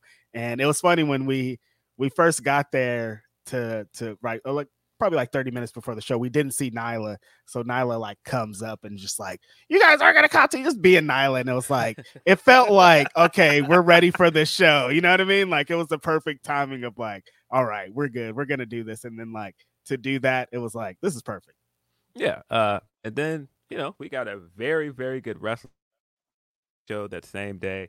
Uh, crazy considering all things that were going into this show, um, complaints about the card, uh, CM Punk not being on the card, uh, not having any world title matches on this card. I think we got still one of the better shows this year, um, wrestling wise. Um, yeah, I can't complain too much about any of the wrestling itself because the wrestling was top notch from start to finish. Like yeah I, there wasn't a single single bad match on this card. Uh, everybody over delivered, in my opinion. Um, fun night of wrestling. I don't know. Yeah. Uh, I have to give it up, of course, to my big homie. I think that was my my favorite moment of the whole weekend was seeing my big big homie have this moment of a super duper insanely hot Chicago crowd. Again, I have to give it up to Chicago for from the second we got in there to the second we left the arena, they were hot. And that's rare, Phil. Like I go to a lot of wrestling shows where by mm-hmm. the middle, by uh, two thirds in, people are done. Like we've been cheering for four hours already. I can't cheer anymore. Chicago, no, they don't play that. They were cheering from the beginning all the way until Moxley held the belt high at the end of the show. That shit was crazy. But what they did between the big homie powerhouse Hobbs and Miro and these damn meat chants and we want meat and just people going crazy and then Miro and the big homie having a really fun match different than all the other matches presented just big meaty man slapping meat beating each other's ass um you could feel a big moment i mean they got t-shirts coming out of this like everything that was supposed to happen in that match i think over like you said just over exceeded and it, it, they knocked it all the way out of the park. I was just watching that like, man, this is like everything I've wanted for the big homie. And hopefully off the backs of this, something really dope happens. And I think it might. Yeah, I hope so. Um, look, I've said many times, Chicago is the mecca of pro wrestling. Um, Yeah. Chicago is a wrestling town, um, Yeah. and I don't care. I've seen people say that that, that they were going to try and hijack this show. No, I think as Mm-mm. long as the crowd is entertained, they're not going to do that. And Chicago fans are here for the wrestling, man. Yeah. Yeah. this is a big punk town, but we're here for the wrestling, bro. And wrestling delivered, man. So Yeah. um, seeing the fans do all of those meat chants and just like it felt kind of like that same atmosphere uh, for Swerve and Our Glory versus the Acclaim last year, where the Mm. crowd made the match that much better.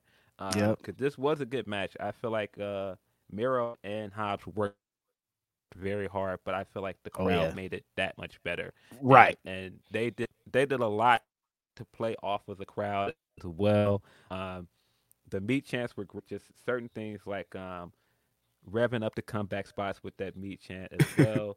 um, so many variations of the meat chant as well. Just The meat chants is just fun- wild. the yeah, meat what, chants. what a what a crazy, crazy live experience. But man, it was one of the most fun matches of the night because of that. Uh, and I agree with you, man. Very happy for Hobbs because I feel he's needed like a signature match for a long time. He didn't win Yep. this match, but I feel like he came out of it looking really, really good. Um, yes. I would be I would be mad if they run this back and he did get a rematch. I don't think they're going to. Um, but I I, think, think it would so. be a great opportunity for both of those guys. Um, um, but yeah, start to finish, just a great, great show. Uh, we opened with uh, the tag match, didn't we? Yep. Yeah, let me get this card up so I'm not. I think we op- we're, we're pretty sure we opened with uh, the Ring of Honor World up against- Championships. yeah, going up against uh, Dark Order, uh, which was one of those matches that I was like, uh, I don't know. This feels very much like a TV match. Uh, it was a fun match, but I feel like all of the stuff after the match really made it worth it because we got Yeah. the Joe stuff, and I think that interaction with Joe and Max is something that's going to play out for the next few weeks. We got a very good promo battle from those guys this week, and Joe is being Joe. Joe is amazing, man. I thought he, uh, I thought he had he's come out of the last two weeks in like a massive star, like we know he is, and it's it's stuff that I wanted him to do on a bigger stage like WWE. So I'm so appreciative that he got another run at it because he's been doing the most with it. Um, Yeah. Yeah, let's talk about that for a little bit though, man, because this is the Samoa Joe I always knew he could be. Like I've known for a long I've known since 2003 that Samoa Joe's a bad motherfucker. Like the first time, I think the first match I ever saw of him was Samoa Joe and Low Ki from Glory by Honor, maybe really early Ring of Honor show, and they mm-hmm. destroyed each other. And I was like, and then like I was hearing about him constantly online, but you know, just seeing it, seeing his ROH title run, and then seeing the stuff he did in TNA, one of the greatest triple threat matches of all time. We all knew kind of what he was, and then he got to WWE, and it was like injuries and all these things kept kind of being a roadblock for him, like really getting into who he was. He had some great promos. People, I'm tired of you posting the damn Brock Lesnar pre promo. I'm over it, it- but it he was cooking, but he didn't really get to get into exactly what he was. I think the promo this week, Phil, of him of Max thinking he's gonna get over on Joe, but Joe is a fucking pro. He's cooking Max and the crowd just like with ease. It was With like, oh, ease. Samoa Joe is here. That's him. He's officially here 100%. The Ring of Honor television championship run has been amazing. I think everything him being on that TV show like it's a character and he's saying he's a king of television but it's something lit inside of him to come back and be one of the greatest of greatest in the world. So to see Samoa Joe at exactly Samoa Joe is amazing and I'm happy that he's in this feud with Max it seems. Yeah, very much feels like he's going to get the world title match at Grand Slam. Right. Um, getting that match in New York is dope. Um, I'm yeah, super happy for Joe. I'm glad that uh, he's getting this uh, second chance in his career. yes. Um, to show people what he can do, and he's he's been knocking it out of the park. Um, and my favorite thing about Samoa Joe is it showed in the CM Punk match and it showed in a lot of his matches recently. He doesn't need a lot of time. Like I think people were like when he first came to AEW, people were like, "Why is his matches so short? Why isn't he blah blah blah?" That's the point. I think at this point, like you don't need you don't need a thirty minute. You know, he's done hour matches. We've seen him with CM Punk. We don't. It's not the same anymore. Now it's going there, fucking destruction, crazy wild shit. Samoa Joe being the baddest motherfucker in the world, and we're out of there. Yeah. Um, we didn't get too much into the zero hour. There were some good matches on the zero hour as well. Hangman versus Brian Cage, um, Mhm. which seems like we'll be getting again. Yep. Uh, uh, we got a six woman match with uh, Shida, Willow Night- Nightingale, Skye Blue versus Athena, Mercedes Martinez, and Diamante. Very happy that six women made this card. Yep. Um, it would have been nice if they would have got a better position on the card other than zero hour, but it was cool to see them in the United Center. Um, the acclaimed also had a six. They, they had a tag match as well. You had the acclaimed and uh, Billy Gunn versus uh, versus Jeff Jarrett, Satnam Singh, and Jay Lethal for the uh, AEW World Trios titles. And your boy Dennis Rodman was in the building. We didn't get a, chance to talk a, a, a lot about him being on Collision. That was a cool moment as a Bulls fan, but also as a wrestling fan. This guy being in the building felt very much WCW shenanigans here. It Um, did. Uh, it, match was what it was. It was entertaining. It was just a way to get the Ryman stuff on the card, and um, get Jeff Jarrett finessed into yet another title match. Um, but this was Can't fun for it. what it was. Um, this was fun for what it was. I saw a thing this week that was like, I think it might have been from Meltzer, and he was all Dennis. The Dennis Rodman experiment didn't really work. He didn't move tickets or pay per view buys. I was like, I don't think they were really expecting him. I don't think they were expecting him to, Dave. I don't think people were like, oh, Rodman's Nah, gonna bro, be there. Dennis- I gotta pull up. Nah, Dennis ain't a needle mover like that, I guess. I don't think that they were trying to use Dennis Rodman as this huge selling point because who was that for? Like the the the basketball fans were not going to pull up like, oh, we're gonna Dennis Mar- Rodman. No. No, they No. were not going to show up to see him do this wrestling stuff. And most of the wrestling fans um, weren't going to pull up for Dennis Rodman. I'm sure, like I said, if you were a WCW fan and you know you can get your jokes off at the NWO stuff and other stuff, yeah, sure. But I don't think this was gonna sell tickets, man. No, this wasn't it. This wasn't like the oh, we don't got CM Punk. Let's try Dennis Rodman. No, I don't think that's what they No, were. I don't think that's what they were trying to do. Uh, yeah, the second match on the main card, we got Samoa Joe versus Shane Taylor. Very, very Shane Taylor got this position on a card at a big pay per view at the United Center. I also saw him wrestle at the United Center last year, not last Mm. year, but last time they were here because he was doing the Ring of Honor matches uh, connected to Collision. But I was glad to see him get a match proper on this card, and I thought that he proved himself for fans that have not seen his run with Ring of Honor, have not seen his television reign. I thought he proved that he could go, and that there's so much more you can do with him. Yeah.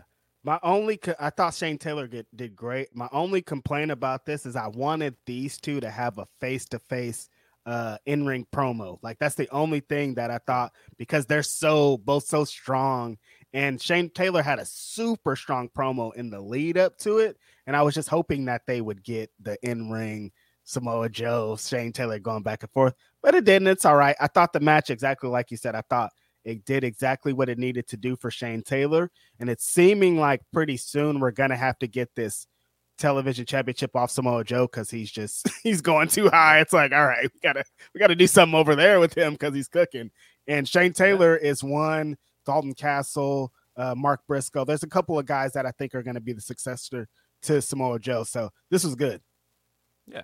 Uh, we also got uh, Luchasaurus. I just want to get that correctly. Luchasaurus Christian is gonna come through. champion, defending his belt against Darby Allin. Darby Allin is still uh, a a a guy that every time he comes out there, I'm just like Darby. It's okay, man. We know you can bump. We got So you, bro. We've seen it. You've done a bunch of crazy ones, and we like it. Yeah, some of these crazy bumps we've seen him do. I'm just like, it's it's okay, man. Just, uh, but he's so good at um, he's such a great baby face because he's so good at uh, coming back and surviving all of these things and still remaining in this match, um, showing his tenacity. And I think that is the thing that kept this match being um, uh, electric with that crowd throughout. Um, Luchasaurus, I think people do not give him the credit he deserves as a worker. Uh, he can do the power stuff. He he moves really well. I thought this match, this match was killer, man. Um, again, Darby don't have bad matches, man. So, And we've um, said it many more of times on this podcast, Phil. How over is Darby Allin? That guy. it's super crazy. over, bro. Super over. When he comes yeah, out, all- it's all like, yo. during This Christian's uh, media scrum stuff was also very funny. Uh, him talking about what did he say when he got in there? Something about your fathers or somehow your father's doing or He's something. like, how, how, "Hey everybody, how's your, how's your dad's today? Hope everybody's fathers are doing well." Um, yeah, nah, it's he a was, uh, goddamn menace. He was very very funny in the in the press scrum um, and you know he's been entertaining as a part of this uh, act as well I'm not gonna acknowledge you as TNT champion Luchasaurus is TNT champion Christian Cage Yes. yes. uh, but all of this stuff is very funny every time he slips up and says I am champion and he has to go back and say well well uh, we're it's like you're not it's not even we it's him the champion Do you think before we get off of Christian that his brother is gonna be here anytime in the next three months? Uh, I don't know. Uh, it sure seems like Edge uh could go there and have a tag run at some point. Um, I don't know. Hmm. Still question there and there. He will be a free agent at the end of this month, uh, according to him. That's not according to Observer or anybody else. He says Right. his contract is up at the end of September, so we'll see. Tony, I can't see Uh, Tony Khan not offering him a bag. Yeah, I I agree, um, especially with what's going on. Um, yeah, I don't know. Uh, see, Statlander Ruby Soho was also very good. The next match on the card was the highest match, but we went into one. Um, I thought Statlander and Ruby came came out here and did very very well. Um, can you guys hear me? Uh, it's it's good going a little low. But I think you yes, it feels like maybe some got unplugged or something. I don't know. What an annoying.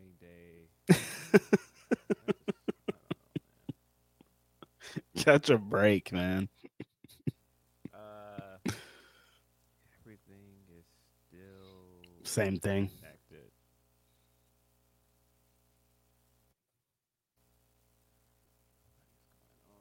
We're gonna have to power through it again.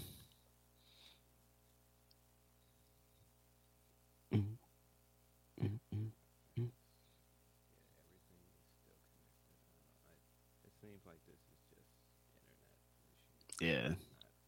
The mic. It Um, feels like it's connected. whatever. All right, just gonna have to power through it. I'm, I'm I don't know what to do, man. At this point, we're too far into the pod. I can't just keep coming in and coming out. Whatever. Um, Right. Uh, yeah, I thought Statlander and Ruby Soho was really, really good. Um, I thought that uh, Ruby needed a match like this because not just that, uh, not not just that she hasn't managed to win a title yet, but I think for a lot of people, uh, she came in so hot. She came in with like so much um, fanfare from not just the fans everybody involved that this felt like a big and so felt like she needed a big match to show like what she can do as a singles wrestler again to remind people and i thought this did that i mean this wasn't like this long match this of a sprint but i thought it was very good I Statlander, look, I I'm like the Ruby Soho match. That was fun, but god damn this dynamite match with Emmy Sakura, bro. Woo! Oh my god, Statlander. We all kind of known what Statlander can do and how great of a pro wrestler she is, but she hasn't really been able to show it exactly with uh, her return and being the TBS championship, TBS champion. But these last two matches and this match with Emmy Sakura on Wednesday, bro, she came to show exactly who she is. Hard hitting, fucking charismatic, just like understands all the aspects, gets the little things. It's been a really good week for Kris Statlander, I think. And I think off the backs of that, we're going to get some really good stuff. But I know you were pretty disappointed about Ruby Soho. definitely wanted ruby to win in some ways but um nah statlander's not a great run. Um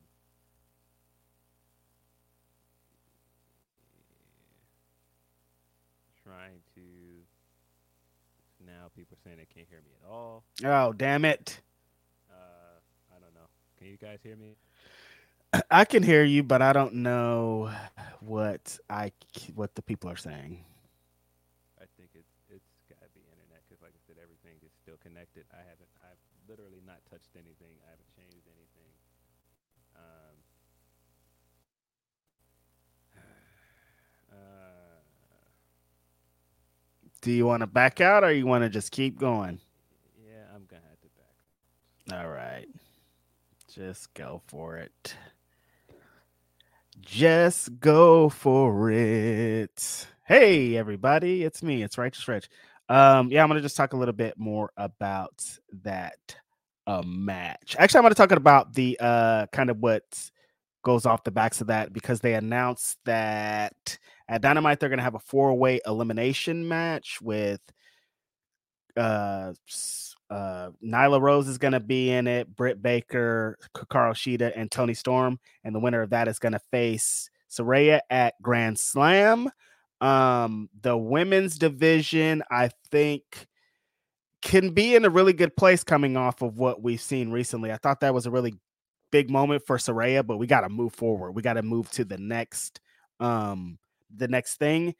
Only thing is I'm kind of frustrated about how they're booking this match again because it's like we kind of just got the three of these women uh specifically Britt, um Toni and Shida in this previous match and it's like, well, there's other contenders here. Like, are we going to keep ignoring that Athena exists in this lexicon? Are we keep ignoring that Willow Nightingale's out here? If we are, like, just tell me so I keep stop getting my hopes up. But uh um the women's division can be a little bit frustrating. But again, I think the things that Kris Statlander did this week really showed that she is ready to uh, take the ball and go. And if she keeps doing this dominating thing on collision, I think it's going to be good for her in the long run.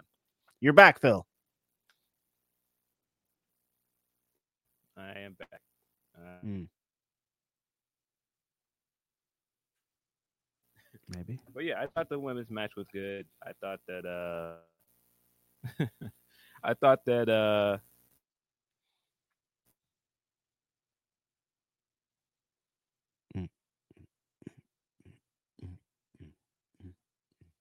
I think Phil's back. Possibly. Should have probably just uh league Uh, Can you hear me? Is it still lagging? I don't know. I don't I think you're here. I don't know, man. Yeah. Yeah. Uh about the stuff with the outcast that play out in the match was fine. Um but yeah, I thought the Toni Toni Storm um, appearance we got was good. Toni is still the be- best character in the division, so it's good to see. Um, it was good to see her show up, and it's good to see that we're going to get a payoff of the stuff from All In. Yeah, I'm excited about Toni Storm's character. Uh the I was getting into it when you backed out about um the title match or the the contenders match that they have coming up and with Storm and Nyla and Shida and Britt Baker saying that I don't really know what the direction that they're gonna take with that. Like I feel like like we're talking about here, Toni Storm's the hottest woman character, like by far feels at this moment with what she's been doing in the last couple weeks. It's like, do you put the title back on her? We kind of just got it off of her. Uh, also, the best kind of thing about her character is she's in distress all the time. So if she wins, like, eh, does does that take away from the character? Maybe we just like her being this angry kind of lo- losing vixen on the way out or whatever. So, um, and also it's like, should it go back to Shida? I, I know it should not stay on Saraya. Like, we like that big moment at Wembley. I think she got it, the the song and everything, but like she can't be the AEW Women's World Champion moving forward, right?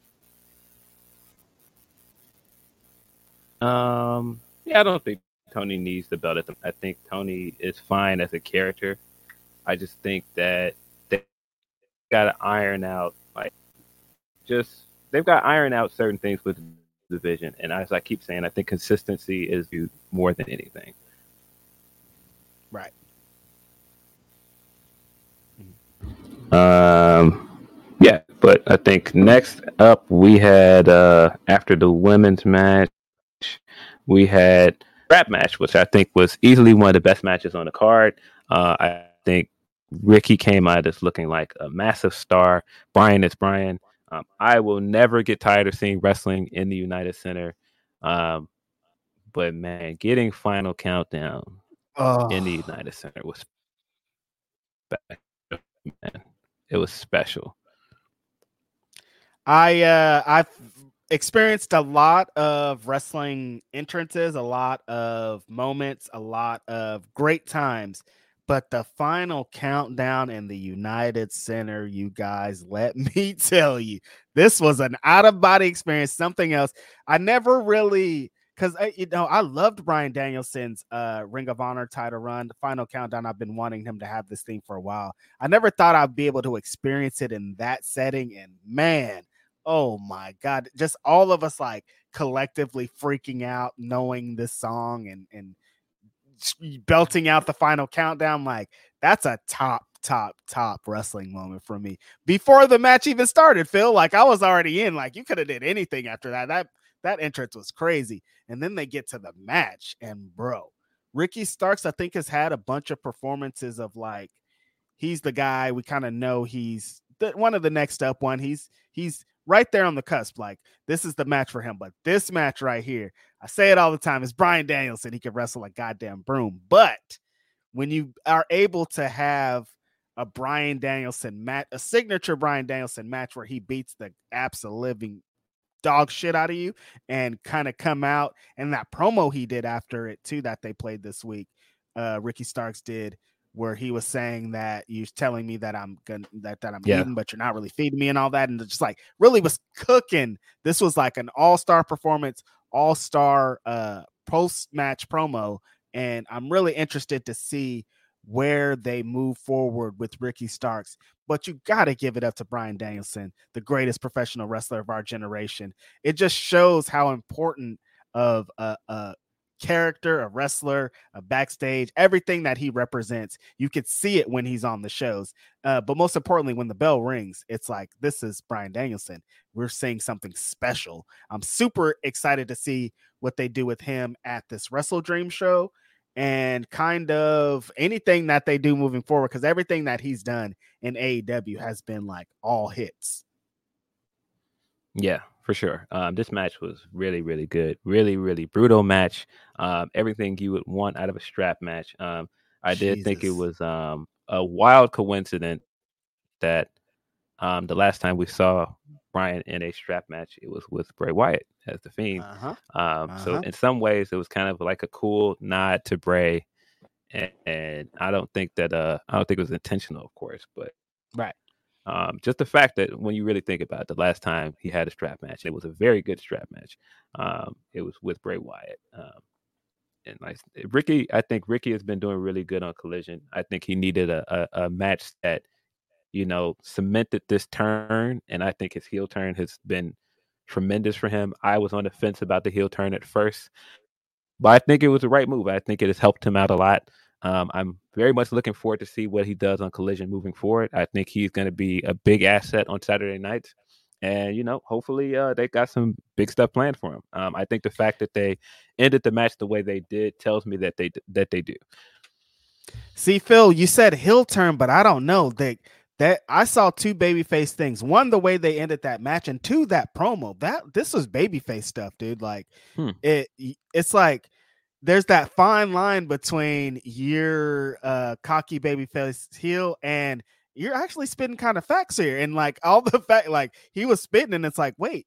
This isn't you're telling the truth though. Like these are real. You do deserve this moment. You have been fighting and clawing. You have been, you do, you, you are where you are and you are what you are. So it's like, I don't know if the full heel thing is gonna be the direction that they take because people are pretty into Ricky Starks coming off of this. Yeah, I don't know. I, I do think you make a point. Good point.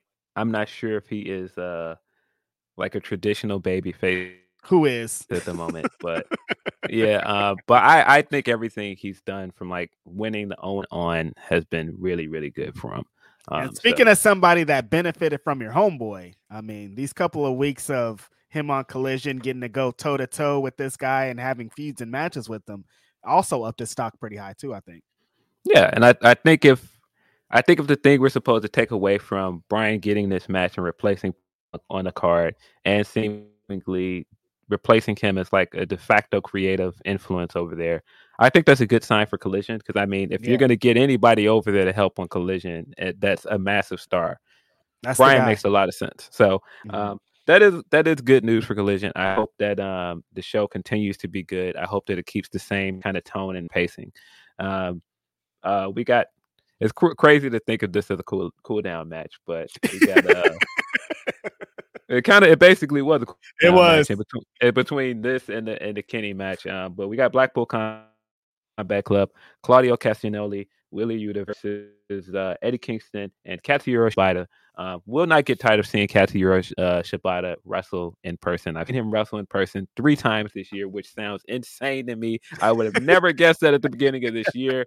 Um, If you would have told me going to Forbidden Door last year, not just getting the surprise that Shibata was there and hearing his theme music in United Center for the first time, that I'd be sitting there like a year later watching him wrestle, It's crazy. I would have gotten that completely wrong. Um, and he was fun- in the cool down match. yeah. yeah, it's it, again wild to think of this as a cool down match, but this was uh this is essentially a cool down match. It was it was uh it served its purpose. Um, it's kind of like a palate cleanser, if you will. Yeah. Um, I this was this was a lot of fun. I enjoyed this match a lot. I continue to enjoy Claudio Castagnoli's heel work. I love that Fire. he's just like, no, just flat out, I am better than you, and I'm gonna get in the ring and beat you. It's some of the same stuff that I'm enjoying about Gunther in the moment, where he doesn't do anything that's really that flashy. It's just Nope. like, nah, I'm gonna beat you. One, two, three. That's it. And that's how this match ended. It wasn't like anything dramatic. It was just like, no, I told you what it is. Yeah. Get that out of here. Y'all playing games. I've been saying for weeks that Eddie Kingston does not have anything on me, and I'm gonna beat his ass and show him. This is uh uh, also an Eddie Kingston being like, I don't care about nothing in the world but fucking this nigga up at all points of the day. That's what's great about this. Um, just seeing all these four kind of interacting, Yuta continuing to build the stock, I think is great. This was we we're saying a, a cool down match as as a funny thing. It was, but like I mean, it still was a great match. Yeah, very good match. Um, like I said, served its purpose um, to get these two teams on a card, and you know, I feel like it was a great way to pace the show to put this Yeah. in between the matches that we got, both five star matches. The fact that this was sandwiched in between two five star matches is Can't believe this. it's wild. But I mean, might as well get into it because I felt like this was the match of the Woo! night. Uh, Yeah. Konosuke Takeshita versus Kenny Omega. These guys tore it down. This was amazing. I, I I I feel like we've said a lot about how great Takeshita is on this podcast, so it's no surprise. But if you're not on board with Konosuke Takeshita at this point, buddy, you better get on board, man. This guy is incredible. Um, he he pulled off several things in this match that were just like what the Blue top Thunder rope blue Bomb, thunder bomb. yo, yeah. off the top rope top blue rope, like, bomb.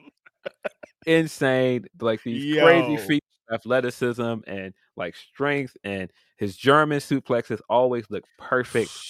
And, and he How just Kenny happens, died like five minutes into the match with that German suplex. I was like, oh, yes, it, it just happens to be in there with one of the best wrestlers of our of our time, Kenny Omega, and Kenny Omega showed out. But Konosuke Takeshita beat this man essentially clean. he did. Um, yeah, just so many great things about this. Omega coming out with the homage to his uh, DDT gear was also cool. Mhm. Um, because we do have like the DDT references here uh, to catch this from DDT wrestling. Yep. So yeah, this was uh this was fire, man. Like I said, this was the match of the night for me. Phil, this felt like a big Japanese match. This felt like the big like when Kenny was in New Japan doing those epic matches with Okada and Yeah. Ishii, and like this felt like one of those. This felt like Japanese Kenny, and the way that they paced the match, the way that they were striking, the way that all of it combined. And Yeah. Takeshita, oh my goodness. All star performance, my guy. I know it's Kenny Omega in there, and it's hard to not do it. But when you do, like, some people just get it differently, and the way that he ti- this timing and spacing, and the way that he throws his strikes, and the way that he did that blue thunder bomb that I'm still thinking about on a constant repeat is like, this is what we were expecting from when they announced this match, it was like, well, we, they've been building this match for a long time, and we've all been like, when they finally do this match, the shit's gonna be crazy. They did this match, and the shit was crazy. Yeah. Um very, very good match. I agree. This was very much like a Japanese uh, style match. Um Kenny as a singles wrestler this year has been Bro. tremendous. He's just been he's been incredible. Again, uh, he's he's one of those guys on on the list of uh contenders for wrestler of the year easily. Um Bro, Bryan Danielson in a five star match, Shibata in between, and then Kenny Omega in a five star match. Kenny Omega and Bryan Danielson on the same damn card. That's how spoiled we are. And they both had five star matches, bro. is, yeah, this was this is crazy. Can't say enough good things about this match. Um, followed it up with uh, Bullet Club Gold. Uh, our guys, the Guns, Bang Bang Bang Gang. Not, not uh, our guys. Don't say that. Well, my guys, the Guns, and uh, Jay White and uh, Rock Hard Juice Robinson, um, going up against the team of how can they coexist? FTR, Yep. and the Young Bucks. This was a very, very good match. I feel like this is This was a cool down match too. this is one of those matches where I was saying these guys over delivered. They Yeah. over delivered. I, I like you, I, you know all all eight of these guys are great, and you know that they can put on a good match. But I feel like they went out of their way to have a tremendous match uh, to follow up Kenny Omega. Um, I all of the stuff that we got between the Bucks and FTR was really good. How are these guys going to work together? Turns out they work together really, really good. Um, Yeah. They were uh, FTR was doing kind of the same stuff that they've done in the past in their in their uh, revival and DIY rivalry, where they uh, helped and did the other team's finishers with them. right. Juice Robinson just continues to be one of the most entertaining wrestlers in the world, man.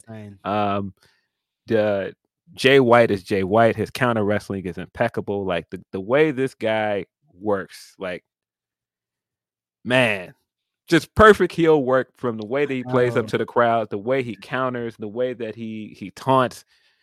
Man, I can't wait to see him get a singles run, man. He's That's gonna he's gonna be tremendous. Exactly what I was about to say, Phil. I'm like, I'm loving this. Like, this guy's making me a fan of the goddamn guns. Somebody cut that from this.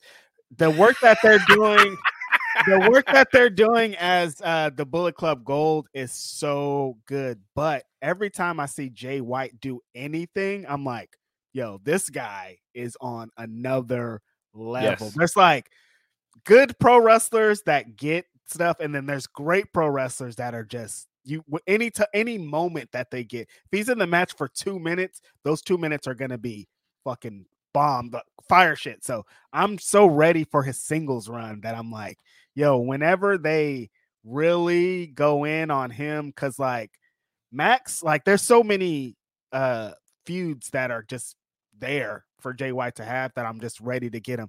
But I, honestly, what they're doing with Bullet Club Gold is like pretty fire. And for them to get another win here and kind of let them talk some more shit is like, all right, I see it. I see it. Big W. I feel like they needed this to move the the elite and Bullet Club Gold feud forward because I don't think we're done with that feud. I think we're gonna No. we're gonna get some more big matches with that. I'm sure we're gonna get Kenny versus Jay White at some point this year. Um, I'm sure we're gonna get the Guns versus the Bucks again sometime this year. uh huh. I wouldn't be surprised if we get a uh, uh, Juice going up against Hangman at some point. Oh yeah, yeah. Um, but yeah, this was this was a very very good match, and it it left me very excited to see what all these guys are going to do moving forward. Um, but then we ended the night with a banger, man. Again, this could have easily ended up a five star match as well. Yeah. these guys these guys killed it. Mox is uh Mox is the heart and soul of this company, man. Like Yeah, he I know that he's, he said that in a promo with our guy that's no longer there, and he shot back at him with a great comeback. But he is. He's the heart and soul of this company. I, every time you've asked this man to step up and step into a main event spot, he has delivered. Um, and it made so much sense for him to be going up against a guy that I feel like has carried this company in a lot of ways on television as the best champion in the company, um, in. Orange Cassidy. And I just that promo he cut this week where he's saying, "Look, man, I know you've carried this company in your back, Mox, and I respect you for that. But I want to relieve your weight, and I am going to carry this company into the comp- into the future. I'm saying it right now. Orange Cassidy will be AEW World Champion one day. I don't know when, but Facts. he will. He, he's just too good. He's just too over with the fans. He's one of the greatest workers on the roster. It's gonna happen. And I thought all the storytelling they did in this match was really, really good. The fact that he couldn't rely on this orange punch, that's been the Mhm. story for weeks. And the fact that Mox brought all the violence and everything you'd expect. And Orange Orange hit the uh the orange punch in the spear like Roman. I loved it. yes, yes. Orange, Orange survived everything Mox threw at him, just like his title reign. He has outlasted all of this stuff, but at some point, it's just you, you can't outlast Too much. everything. The Yeah. every I mean, the spot where he was doing his trademark kicks with his with his uh, hands in his pockets, and then he powered up out of it and started Ooh. doing real kicks. Such, Fire. such a cool moment, man. I Mhm. feel like this was an excellent way to end a fire pay per view um, with an amazing moment and a great send off for Orange Cassidy's title reign. Um, didn't quite make the year mark, but um, over 300 days, over 30 title defenses, man. What an incredible run. Yeah, I think that this was the perfect way to cap off Orange Cassidy's run because it could have went one or two ways. Orange Cassidy could have defeated John Moxley and it would have been a great stamp on an amazing run. Or the way that it went of you've beat everybody here, but now it's time to meet the fucking big bad wolf. It's John Moxley, the heart and soul mm-hmm. AEW. You can't get past this guy because he's everything. And Moxley gave him everything and I think it was the right move for what's going on right now. I didn't want them to get to that accolade thing. We're going to talk about accolades here on this show. Um, somebody I thought that got there in a good way, uh, differently than this, but I didn't want them to just get the Orange Cassidy's mm, uh, year reign just to say they did that they, they did. So um, this match was amazing. John Moxley. Uh, after all we saw on this show, Phil, it's hard to follow that, man. Like we just saw two five star matches, dude. Like, how do you follow that? They know how to do it. They did it. Uh, Orange getting fired up in spots where he usually doesn't, just like made the match so greatly. And I think that this run, exactly what you're saying, this run of him being the international champion, having 30 plus defenses, being the guy, the MVP of the company, shows that he's going to be AEW World Champion. That should like if it was a trial run, like you excellent. You, you, you got like, something in this guy, man. Right. You, I don't want to hear no more of the jokes about this guy's gimmick and everything. Now this this you guy can't say that anymore. Orange is that dude, man. And again, I he will be AEW world champion someday. I don't know when, but it, it will happen, man. He's just got it. He's he's got the work. He's he's got it in ring. He's got the character work. He's shown over the last few weeks that he can cut great promos. Yes. Um, you constantly see kids cosplaying as this guy. Yes. That's the kind of guy that you want representing this company. It's gonna yeah, happen oh. at some point. Um, but yeah, really, really good show. I've seen the discourse. We've seen our friend on unrestricted say that he feels like this is the best all out ever and that this was better than all in last week. I don't know if I necessarily agree with that. And it almost feels like he is in spirit on this episode because we'd have these conversations all the time where I'm like, bro, you're just such a prisoner of the moment. You can't let the moment pass and let these things, you know, grow into classics. No, our friend is the, like right uh, the show ding ding ding. That's the show where he's like, that's the best show he ever put on. And I get it. I understand like yeah, yeah, like he's that. he's he's definitely was excited in the moment. I understand why. For me, All Out 2021 is still my favorite All Out. Um, I don't know if I can say. I personally think that's the best All Out. Um, but again, we got to give these things a little bit of time to age. Um, personally, for me, I think it's All Out 2021. Um, but you know, it's subjective, of course. Yeah, yeah. I feel like uh, it, it doesn't matter. It, we don't have to we don't even have to say what's the best and what's the worst, but I understand that everybody has to do that. Like, yo, I just saw a really great wrestling show. That's where I'm landing with it. Like, I'm not gonna yeah. compare it to anything. One, because I wasn't at any of those all outs. This is my first all out. So I'm just like, yo, this is it was show. your first all out. I didn't even yeah. think about that. Uh yeah, first one. I yeah, I've been to a few and like I said, this is uh this one was very, very good. I think the thing that gives me a little bit of pause is that there was no world championship. There was some of these things that I felt like made it feel like a lesser card than All In. Right. Um, but I don't know, man. I think overall wrestling and stuff, like pacing wise and everything, this was probably the better show in terms of what felt like a bigger show and what felt like like the show to to order out of the two. If you had if you had the choice, I would probably say All In. Um, yeah, um, but I, I, I think so too. Yeah, and I think that uh, kind of what 21 all out represented and how the show ended they just like are mm-hmm. different mm-hmm. this was just like we're gonna have great wrestling and they had great re- this is the all out show this week or last week was just like exactly what AEW does all the time like we said be coming into the show we're like what is this card what is this I'm not gonna order this ball all these people saying all these things and then they do the show and they execute we get two five star matches like the second half of this the second half of this show was top notch and it's yes. like that's what's always gonna happen. I feel like in AEW. I don't know if we're gonna. I feel like I'm like, w- let's just not stress out about matches and stuff mm. building in a pay per view. Yeah. But we have to though. We get we can't we we have to still want stories to build. We have to still want things to progress a different way. I don't know if Tony Khan's gonna listen to any of y'all, but you know, we still have to put it out there. Yeah, I, I mean, he spoke a little bit about discourse around pay per view builds and the media scrum. I didn't totally ag- agree say? with. Um, I I don't remember all of it verbatim, but um, he was just like some of it is overblown because just that's just not how wrestling in in this era works. Like, Yeah. and I, I understood what he meant. Some of it I didn't agree with, but I also agree that some of this stuff gets very much overblown. Um, and he has pulled out some fantastic um shows out of uh meager builds a lot. And I mean, really, double or nothing. If I had to pick, is probably the the the worst AEW pay per view of the year, and that's not because it's a bad show, but in comparison to every other AEW show this year, I think it's dead last. Uh, but even with that said, that was still a sh- good show. They haven't had a bad show this entire year, I don't think.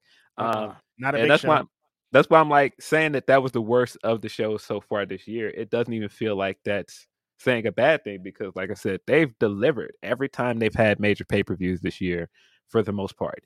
Um, even if the build is not what people want it to be, it's still been a really good show. Um, and I thought they followed this up with a very good um, dynamite because we've had that uh, criticism of them for a while where, oh, coming out of a pay per view, we get like a lackluster dynamite. This very good dynamite. This was this was refreshing, honestly. Like, damn, they finally executed after pay per view. Jesus. yeah, yeah, yeah. This was this was very good. We got the swerve and hangman stuff, which I feel, I almost feel like I'm being biased because I've said many times that I'm I'm a swerve fan. Um, we he- we've had him on this podcast many times, um, and we've talked very highly about the guy. I've been saying for the longest, pull the trigger on this guy, Bullet. strap this guy up. if you if you were a detractor though this proved far and away that this guy is ready man um he yeah he from start to finish i thought he cut an incredible promo um all of the character stuff he's been doing bro we gotta have a conversation at some point about his heel work as well and how people are underlooking him as one of the better heels in wrestling right now. Facts. bro this guy is ready man. Again i, I can't say enough. This guy is ready. Move this guy up. Put some singles gold on him. This guy's ready to be a main eventer man. If this is the feud that gets him there i'm ready bro Yeah, I think this is kind of the moment we've been waiting for with Swerve because we've known, like, uh, Phil and I have talked at nauseum about how great Swerve is. I uh, said, I and ha- will say to the end of time, I'm in this position. Swerve is part of the reason that I'm on this podcast. There's five pillars of black wrestling. I like to describe them, and Swerve was one of the guys where I was like, I have to start writing about wrestling, and now I'm here because of what he did. So to see, I think the best part is to see everybody else kind of catch up and be like, damn, this guy is great. So like being paired up with the top guy, Hangman is a top guy, puts him in a different light, puts him in a different position. And for I gotta shout out Hangman for giving Swerve the the time because he could have this could have been a back and forth thing, but like Mhm. Hangman just sat back and let him let him get cooked pretty much. Like, cook me for five minutes. I'm gonna just chill. and Swerve Yo, Swerve didn't let him have He- it for a lot d- of it. He did so much in his promo he not only got his character stuff on over he not only showed people by far that this guy can cut good promos because i feel like a lot of black wrestlers get put in this same um, many. box, and it's always people like, but can they cut a promo? Yeah, I feel like this was him emphatically saying "shut up" um, in a lot of ways. He even And- dissed the uh, Chicago youth out there, Phil. Threw a shot at, He the, at, your, at your people. He did. I was like, I, mean, uh, I feel you. I just was like, hold on, hold on, Hold on a minute. hold on. But he then he, I mean. He kind of ethered this man. Like he, He took did. everything that has been said about this guy online, everything that has been said since he lost the W the AEW world title, and he brought all of these things back to the light. He he, he got to all he got to all of it. He, he he was like, "Yo, you doing charity, man? That's what you're doing." if you're not ashamed, I'm ashamed for you. Word. And, and bro was like, man, You a big man and you're on the pre-show, my dog? You on the pre-show? bro, patted this man's belly in front of Ooh. thousands of people. was like, man, what is yo? Nah, he cooked this guy, thoroughly Yeah. cooked this guy. And then the second he looked like he was going to get a response, um, Brian Cage lariated this guy out of the building. Mhm. Yep. Clotheslined this guy out of the building. It was and then and then they basically was like swept us over this guy, kicked us on him. Like, Yep. nah, he cooked this guy. And, I- and, and I seen people like, man, he was really in that casket for two weeks. I was like, yeah, he he came out with a shovel, digging a hole for your guy, ready to throw him right up in there. Like, stop playing Nah, with him. Swerve is funny because he lightweight looked like Thriller Michael Jackson. I'm like, this nigga really has been in this casket for two weeks. bro.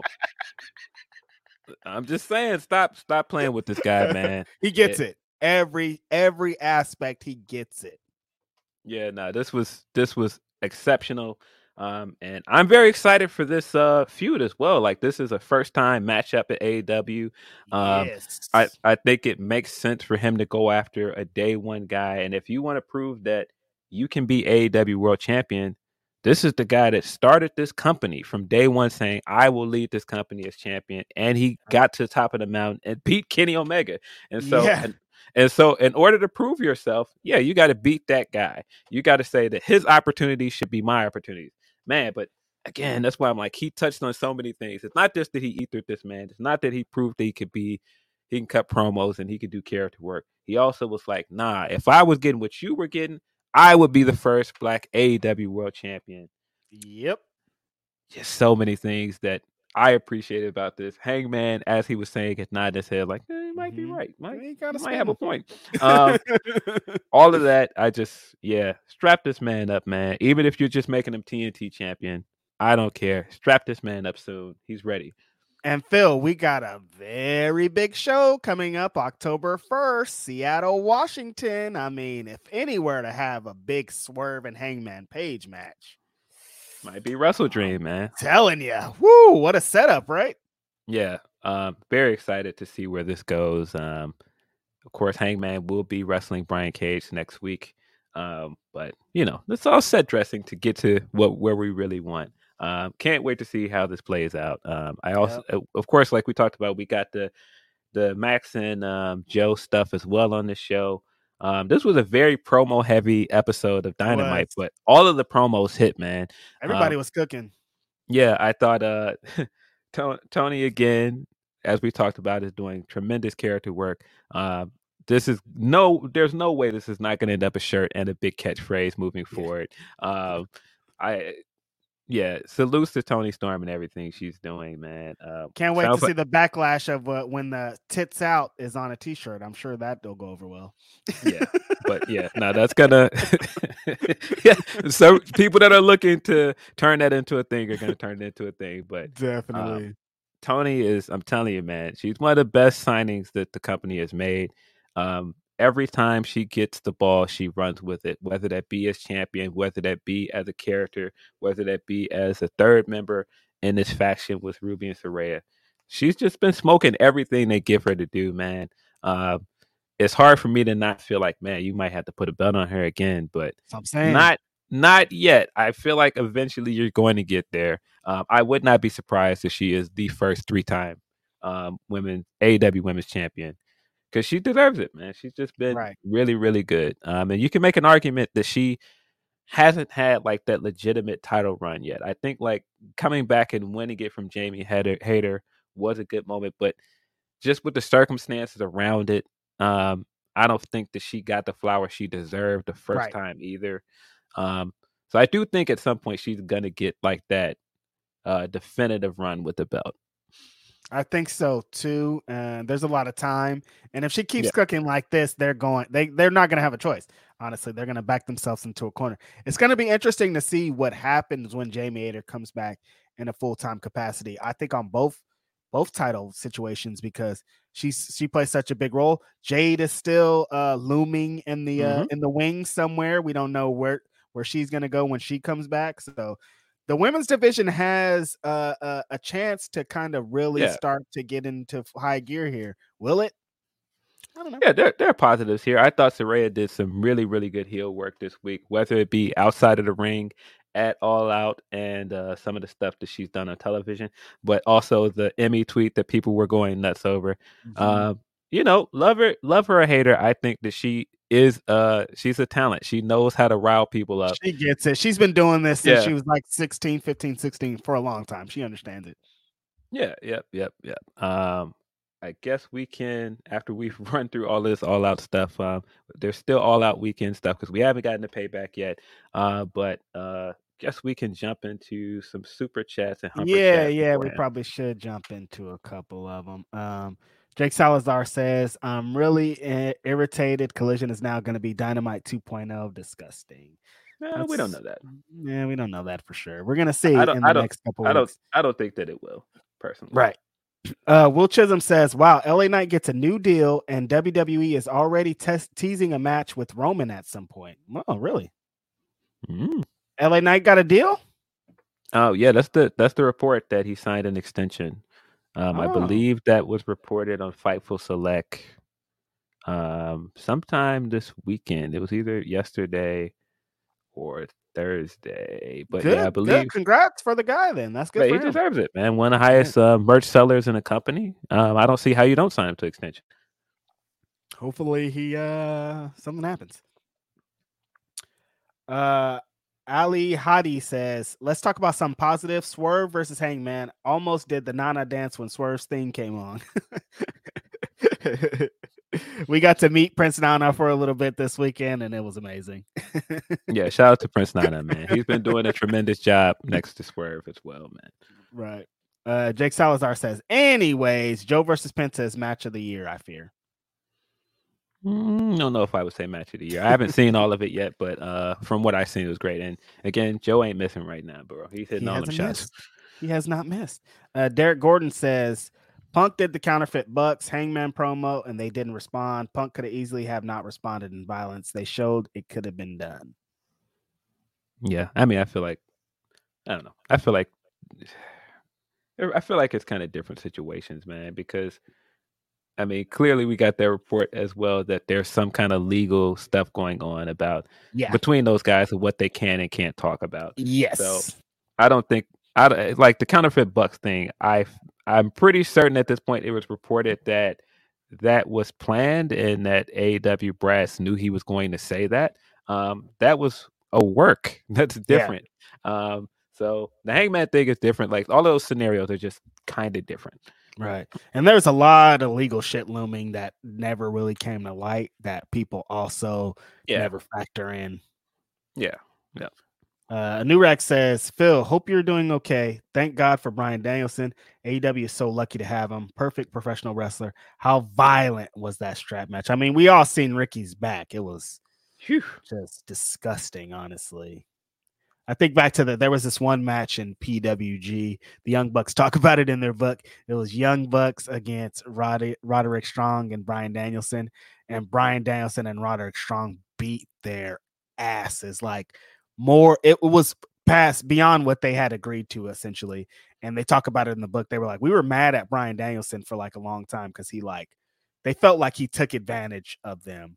And I was like, it's kind of feeling like this again in this Ricky match, but I don't know like how along the lines it was, you know what I mean? Because it's how you whipped me 23 times, bro. Like, and I said only whipped me five. Like, going Yeah. crazy out here.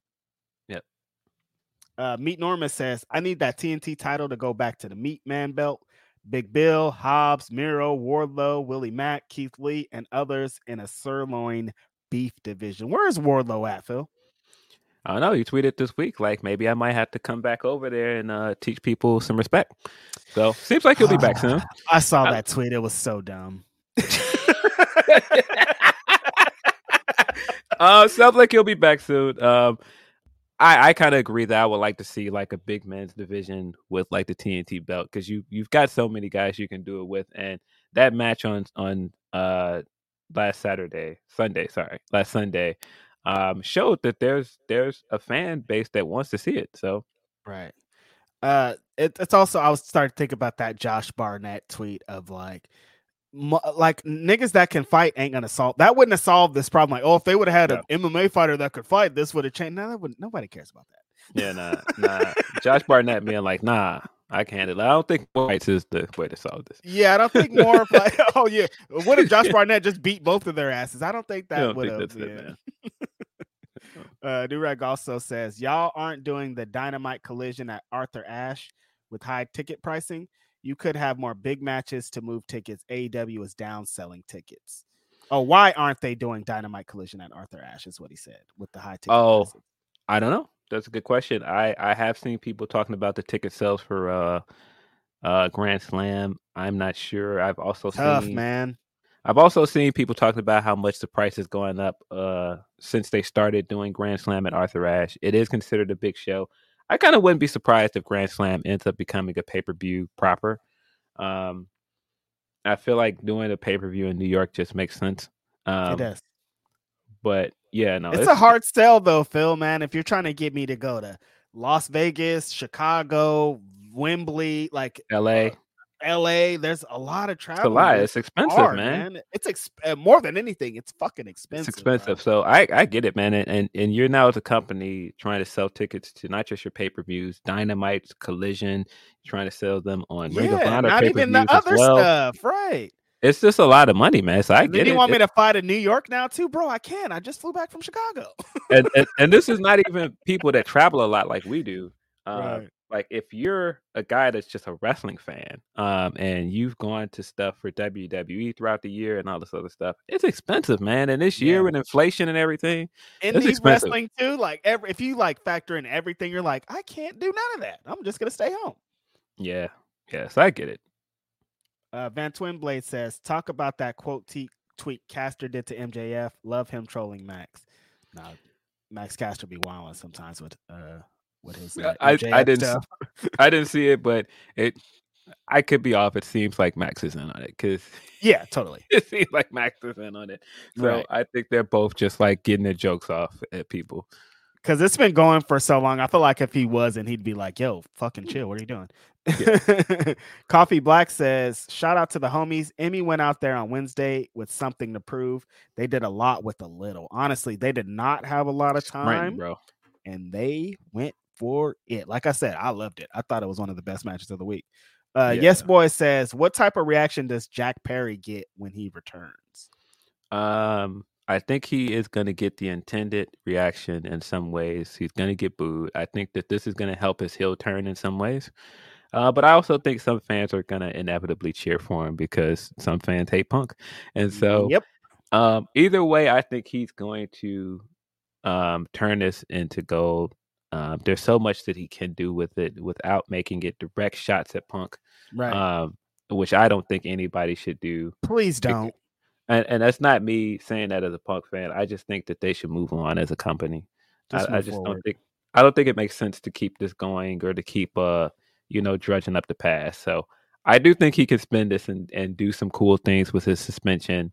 Um especially with how he lost the belt because I mean when you look at it in some ways yeah, he lost the belt at all in, but he's still been consistently a part of the news cycle since then. He's still been consistently relevant since he hasn't been on TV. So this could work for him. My thing, Phil, is how long he's out. I think that's going to Yeah. determine a lot of it. If it's a couple weeks, then it's going to be. uh I think the response is going to be a lot crazier. If he's out for six months, I don't know anything about how long he's out. If he's out for six months, I feel like he'd get a baby face pop when he returned. I think it just all kind of depends on how long he's out. Yeah, we don't we don't have any uh no info that. on how how long he's out. I don't know anything. Yeah, because when uh Tony confirmed it, he just still said he was uh suspended indefinitely. And if I had to assume, I think the indefinite was just while the investigation was going on, and since the investigation has concluded, they're probably So- going to give him a finite date. Um, right. so we'll see. Who knows if we'll know about that date, but we'll see. Uh, Yeah. A new rack says, "Will Bryan Danielson be at Grand Slam being Collision exclusive?" I'm pretty sure Bryan Danielson is going to be at the Grand Slam card. Yeah, um, and I'm not sure if they've confirmed that he's exclusive to Collision yet, because it sounds like they're doing away with with the brand split anyway. Yeah, that's So- what I was going to say. I think like the the Yeah. the news kind of around the week is that they're going to forget about the. You don't have to when you you're not going to get punked if you show up to try to eat a sandwich. Pun intended, baby. Pun intended. Let's go. Anime so- Otaku says Toni Storm unhinged faded starlet gimmick is hysterically funny. Remember, everyone, chin up, tits out, and watch for the shoe. yeah. Renee being involved in that also is like helps Yeah. out so much. Like R- Renee doesn't get enough flowers for the work that she does to help these help wrestlers uh, get their character work over. It feels a lot like, uh, of course, I'm not saying she's modern day Mean Gene, but it feels similar to what Mean Gene used to do. Mm-hmm. Yeah, totally. Tony, uh, uh, as we talk about signings, uh, we talked about how great Tony has been and how great Swerve has been. How great has Renee been? Being Yeah, like- because I mean, remember like two weeks ago, she was after like every there was like a match. We're shooting to Renee, another match. We're shooting back to Renee. Like legit, after every single match, they shot back to Renee. yeah, I mean, when you think of all the moments like in the last year or so that Renee helped to make, like the Statlander moment where she was deadlifting her while she was doing an interview, all this other stuff, the Eddie stuff when Eddie was like, "Man, you see what your husband did in there." Um, Right. she's been, she's just been a a great uh addition to the company, man. Like, like seriously, she's been tremendous. She's amazing. She's the best. Uh Nia Green says, Yo, what up, fellas? Just wanted to show some love. It was great meeting you guys in Chicago. All out was amazing. Chicago was wild. Never thought I would chant meet forever at a wrestling event. That's our friend that brought the Grapsody sign to Oh, the show I- Yeah, I- and bought I- me a drink while at the show. Thank you again. Amazing. You guys are just so good. I had Um, everybody was buying me drinks. It was amazing. You guys are cool. Um, I I I didn't even put two and two together because I was walking out uh in the lobby because I was trying to catch somebody, and she walked past and said hi. And I said hey, whatever, and I just didn't even put two together that she had to sign. Um, yeah. yeah. it was just a uh, it, it was a lot going on this weekend, man. Appreciate you. A whole lot. A whole lot. Uh, Irene C says a lot of black wrestlers are still presented as monsters or clowns. The positive stereotype is businessman. Swerve being an imitating, quiet, and cerebral with street sense is interesting and unique. Yeah, yeah, exactly what you're saying Yeah. here, uh, Irene. We all kind of are presented these same old characters and stories and things.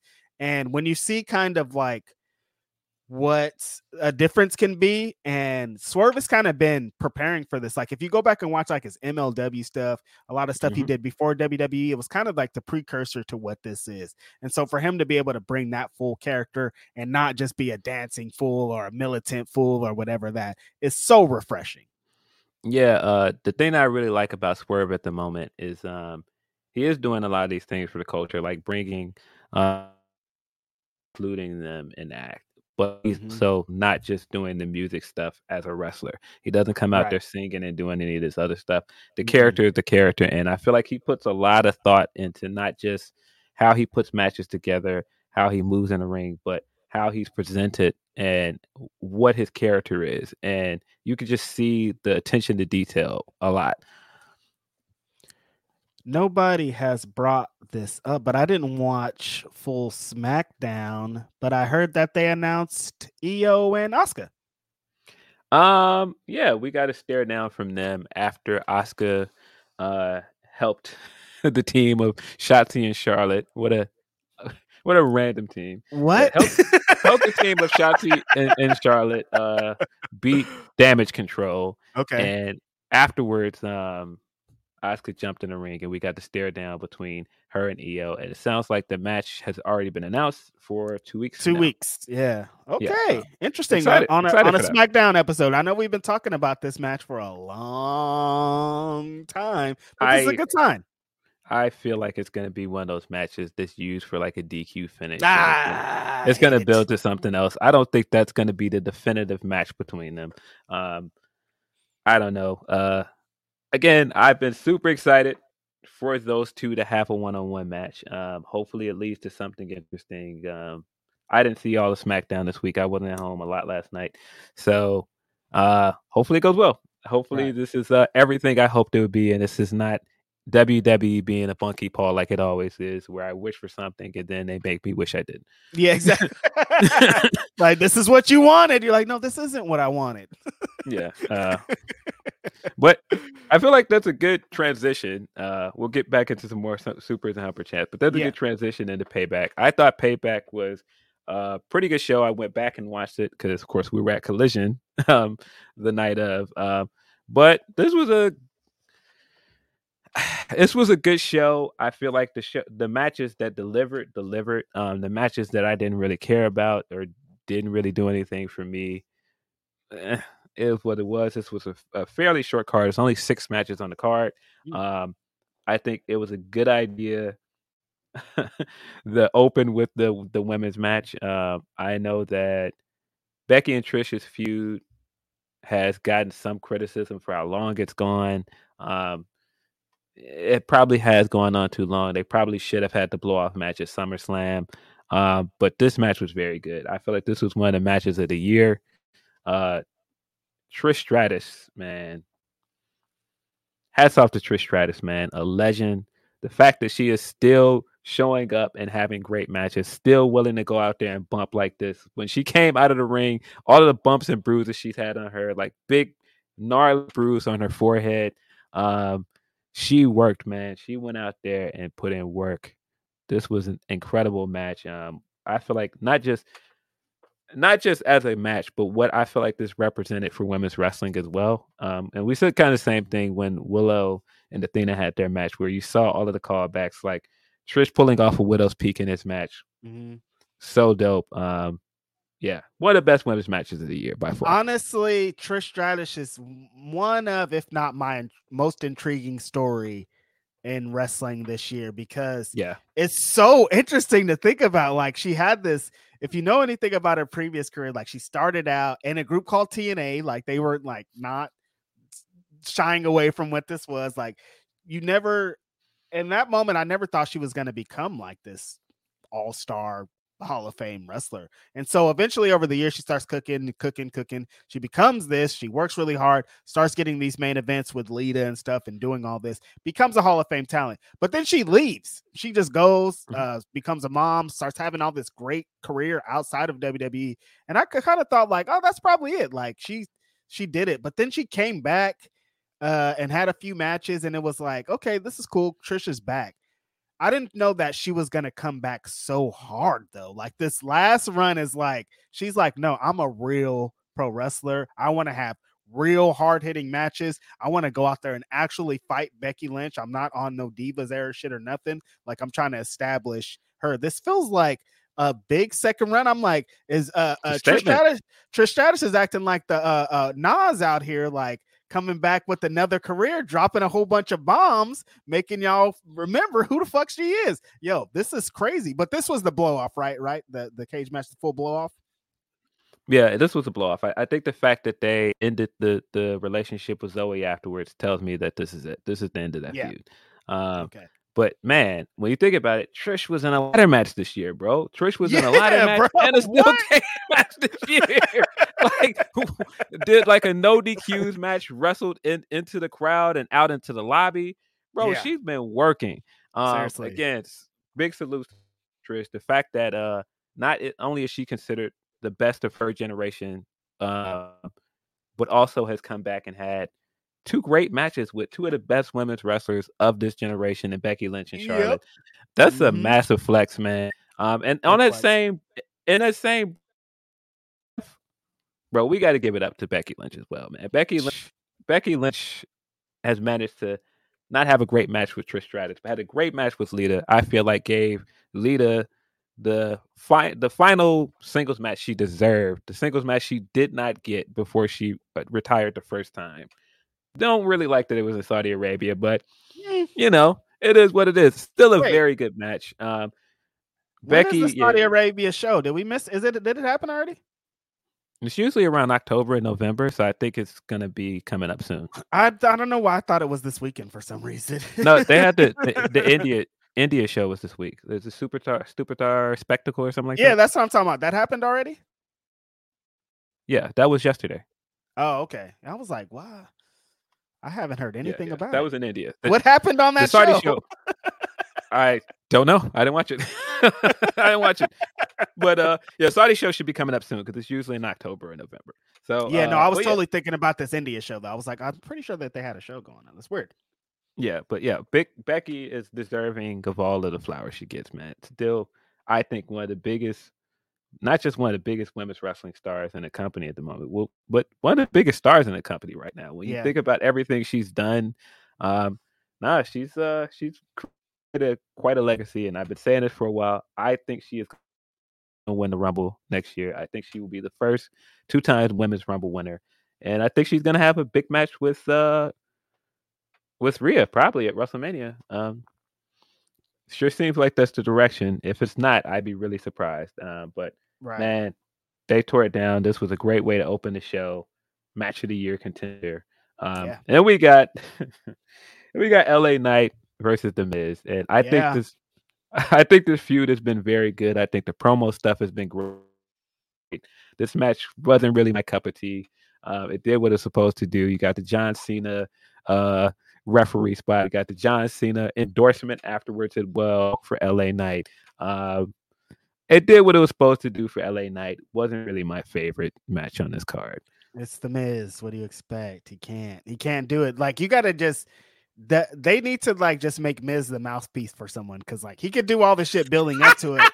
But Make him a manager. Soon as the match happens, you're like, oh god, I didn't want to see this. Like the buildup is great. I've seen everybody being like, the Miz is still this, the Miz is this, blah blah blah. But then the match happens, and you're like, oh god, that was god awful. Just let him be the heater for uh, the mouthpiece for somebody else, and then let somebody else work the matches.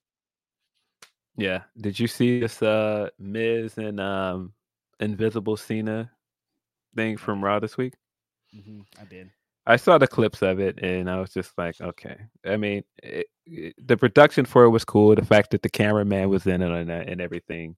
Um, but I did, boy, this is going to sound hilarious, but I did agree with Ryan Satin.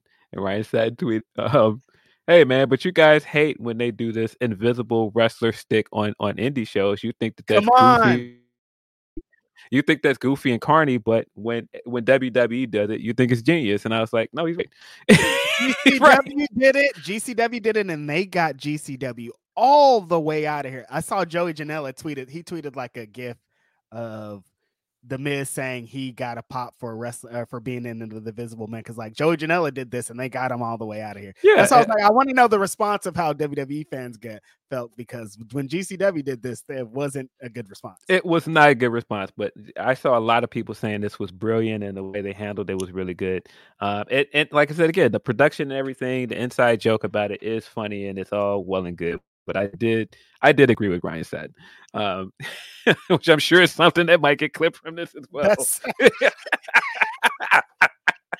Oh man, but yeah, we also got uh, we also got the Grayson Waller experience on this show, which felt like just a way to get Cody on the pay per view. because the real future of this business, boy. Watch your back, LA Knight. It's all about Grayson Waller. Yeah, uh, yeah, it felt like a way to just get Cody on the show, and Why wasn't Cody on the show originally? he, he's not wrestling. You don't have a filler feud for him until they finally get to the Smack. They teased the SmackDown thing during this, and he was saying, "I'm going to SmackDown. I'm finally going to address this." And what he was really addressing was Jey Uso, and it was it was to promote Jey Uso is moving to Raw. Um, he's got his own theme song. It's just him saying, "It's just me, Uso."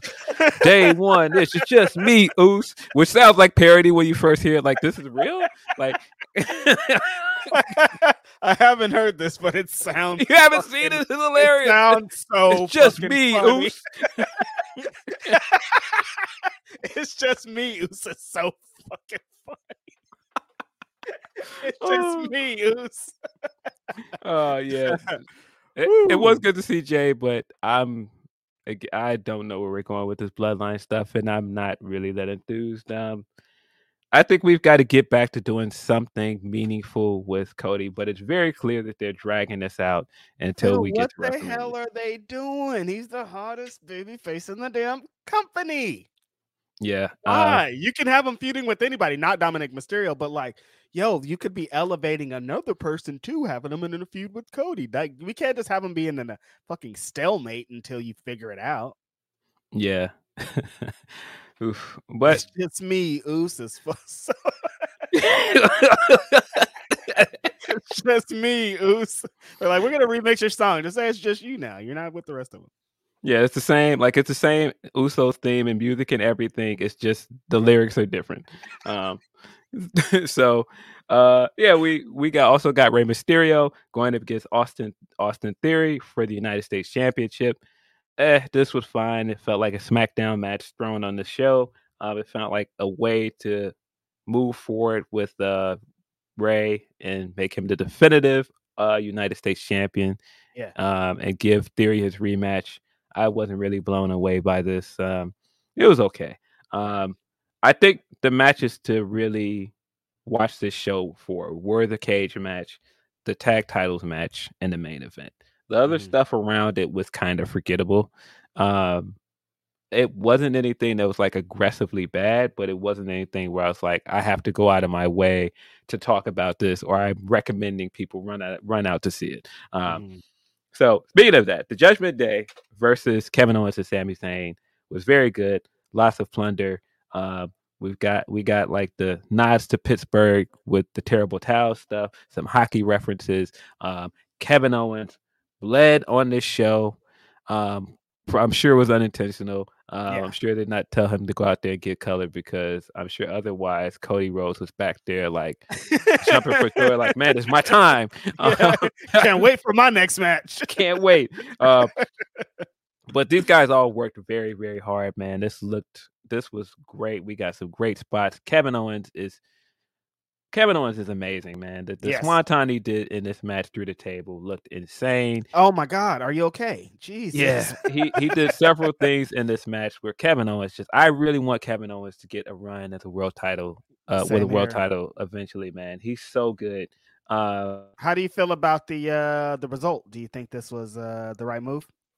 Um, I felt like this was a good way to not just reintroduce the JD JD McDonagh stuff with Judgment Day, but Mhm. prolong the dissension between them and keep Yeah. them as an act because they're too hot. You can't break them up. They're just I didn't want to. Uh, when people were talking Yeah. about breakup talk, I was like, I don't think it's really time for that. no, no, no. He he- it's too. It's not time. He, they're too hot right now. You still got so much stuff you can do with them. And you know, you know, the company they cannot resist putting all the belts on a faction and getting that uh visual of all of the faction, all of the guys holding up their belts. And it was a cool, Love it. yeah, it was a cool visual of them all holding up the belts. And um, uh, Priest has the Money in the Bank contract, and it, it was a cool visual. Um, it felt like I don't want to say it felt like they had ran their course with uh, Kevin and Sami as a tag team because there is more you can do with that. But I think that they had lost some steam, especially when Kevin got hurt. Um, So if it, I I wasn't upset about it. I do think they're eventually gonna have to split those belts because I do think you have up and coming tag teams, and they kind of have a ceiling. There's nowhere for them to go. Um, but for now, I think this was the right move because you're not you're clearly not going to put the world title on Finn right now. Um, and this is a way to put some gold on him and make it seem like a big deal. I mean, these are the guys that ended the Usos' year long title reign, and beating them should mean something. And so I think it's fine. I didn't I didn't particularly care for the finish. I felt like the finish was a little lazy, Mhm. but it, that's what you can expect from Judge matches right now. You're gonna get the shenanigans stuff. You're gonna get the Dom stuff. It was fine, but I thought the match was very good, very entertaining tag team like hardcore street fight match. I liked it a lot. Um, Speaking of uh, uh, WWE Tag Team Championships, how about the old jinxed women's tag team belts over there that can't seem to catch a damn break? What Well- happened here, Phil? well, isn't the story that Piper's not hurt long term? It's just like it's a short term. It's not like a major injury. Whatever it is, it's like, why does this keep happening?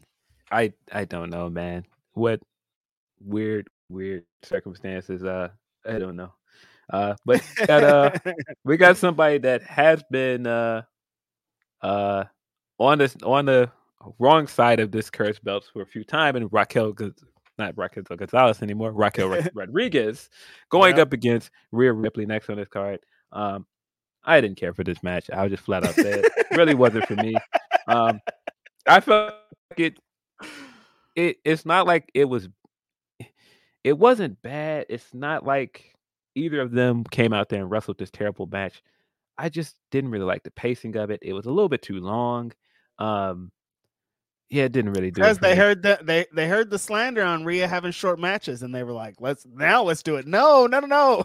See, it's again they give us what we want, Yeah. Phil, and then when we give it, we're like, "Well, that's not exactly what I was talking about." monkey paw, man. Uh, right? yeah, this this match wasn't really for me. Uh, but I'm still high on Rhea as champion. Um, yes. and I I think that they could do more interesting things with this feud. But I think for all of the hype going into this match, as, as long as they put this match off, it didn't really Nah. it didn't really feel like a, a, a good payoff of all of that. Um, Mhm. but yeah, in the main event, I think uh the way that they've managed to revitalize Shinsuke Nakamura as a main eventer is really impressive. I think the way they've handled him coming into this match and coming in with the with the anime style vignette that he aired about how he's going to break this guy.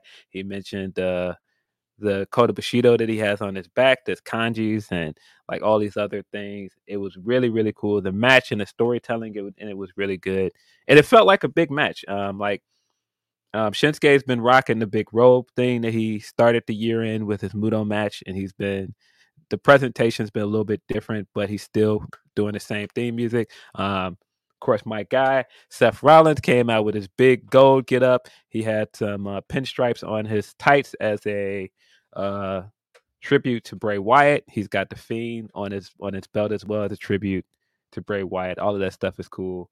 Um, but the match was good. I thought the storytelling they did in the match of uh, um, Rollins taking as much damage from this guy as possible, but still coming out on top was a good one. Um, uh, Nakamura was hitting this guy with some stiff knee strikes. Mm-hmm. He was mm-hmm. targeting the back, of course, because that's been a story going into this match that he's going to target the back. Um, he put some put him in some holes and all this other stuff, but managed to come out on top, win with the stomp, and afterwards uh well didn't show up on the pay-per-view itself. They they aired the exclusive clip on youtube uh of nakamura kind of jumping out the ring and attacking him afterwards. So the feud's going to keep going. Uh, we got more of it on raw this week. Um we got hilarious uh back and forth with Rollins in the ring where he's like, "Get in here, and I'm gonna give you another match." And Nakamura's just like, "No," and they're just nah. saying no back and forth. and uh, even funnier than the nose, uh, Rollins was like, "Man, it may not be Labor Day, but you're gonna get this work. you're gonna get this work, son." I saw that. Hilarious, Yeah. All of a sudden, Rollins turned into into loaded Lux, and yeah, and yeah, yeah. It's hilarious. Mm-hmm. Uh, mm-hmm. But yeah, I, I, really like this match. I really like the storytelling. I saw Freddie Prinze Jr. putting over the storytelling of this match as well, and I agree with him. It felt very old school. Um, you know, work a work a body part type storytelling. I enjoyed it. Um, uh, like I said, the three matches that I really liked about this show made it a good show. Some of the stuff that I wasn't as into didn't really stop me from enjoying it. That's good. Yeah, no, it seems like uh, uh they furthered along a lot of stories in this is what I kind of liked about it.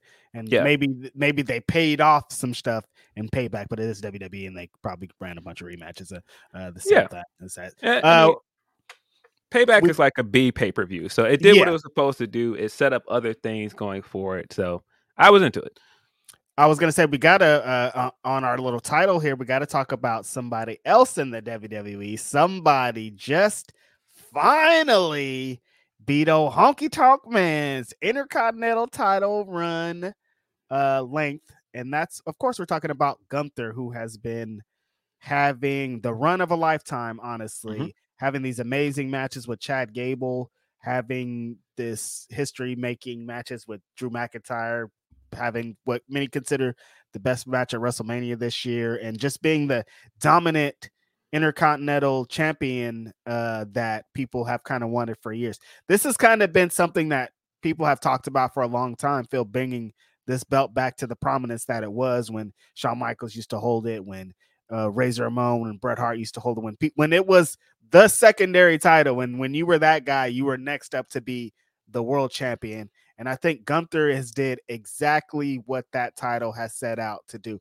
On top of that, um, kind of the things that you mentioned before, I'm like, he doesn't do flashy shit. His two big spots are chop and a power bomb. Like that's what he's got. His matches are driven by just like the basics, but taking up to you know the hundredth level um, it's really amazing to see, especially in WWE, for a wrestler like him to come. One, he used to be like this fat wrestler that people didn't really care about, and he turned all of that into being one of, if not the hottest wrestlers in the whole company.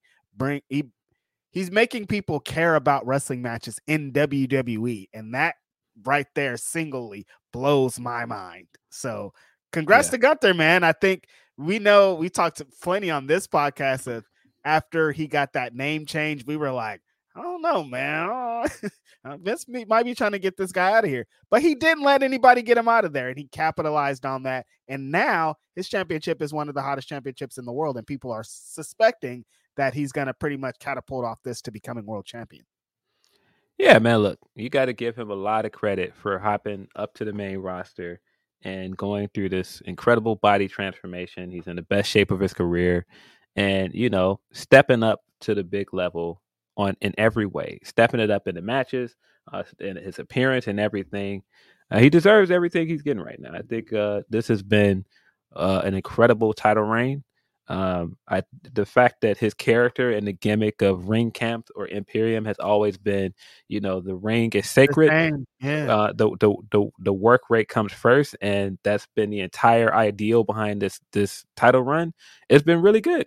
Um, and it's not like he comes out there and he cuts like these uh crazy scathing promos, but he he kind of like just says everything matter of factly and then gets in that ring and beats you down. Yeah. What can you say? Pretty much it.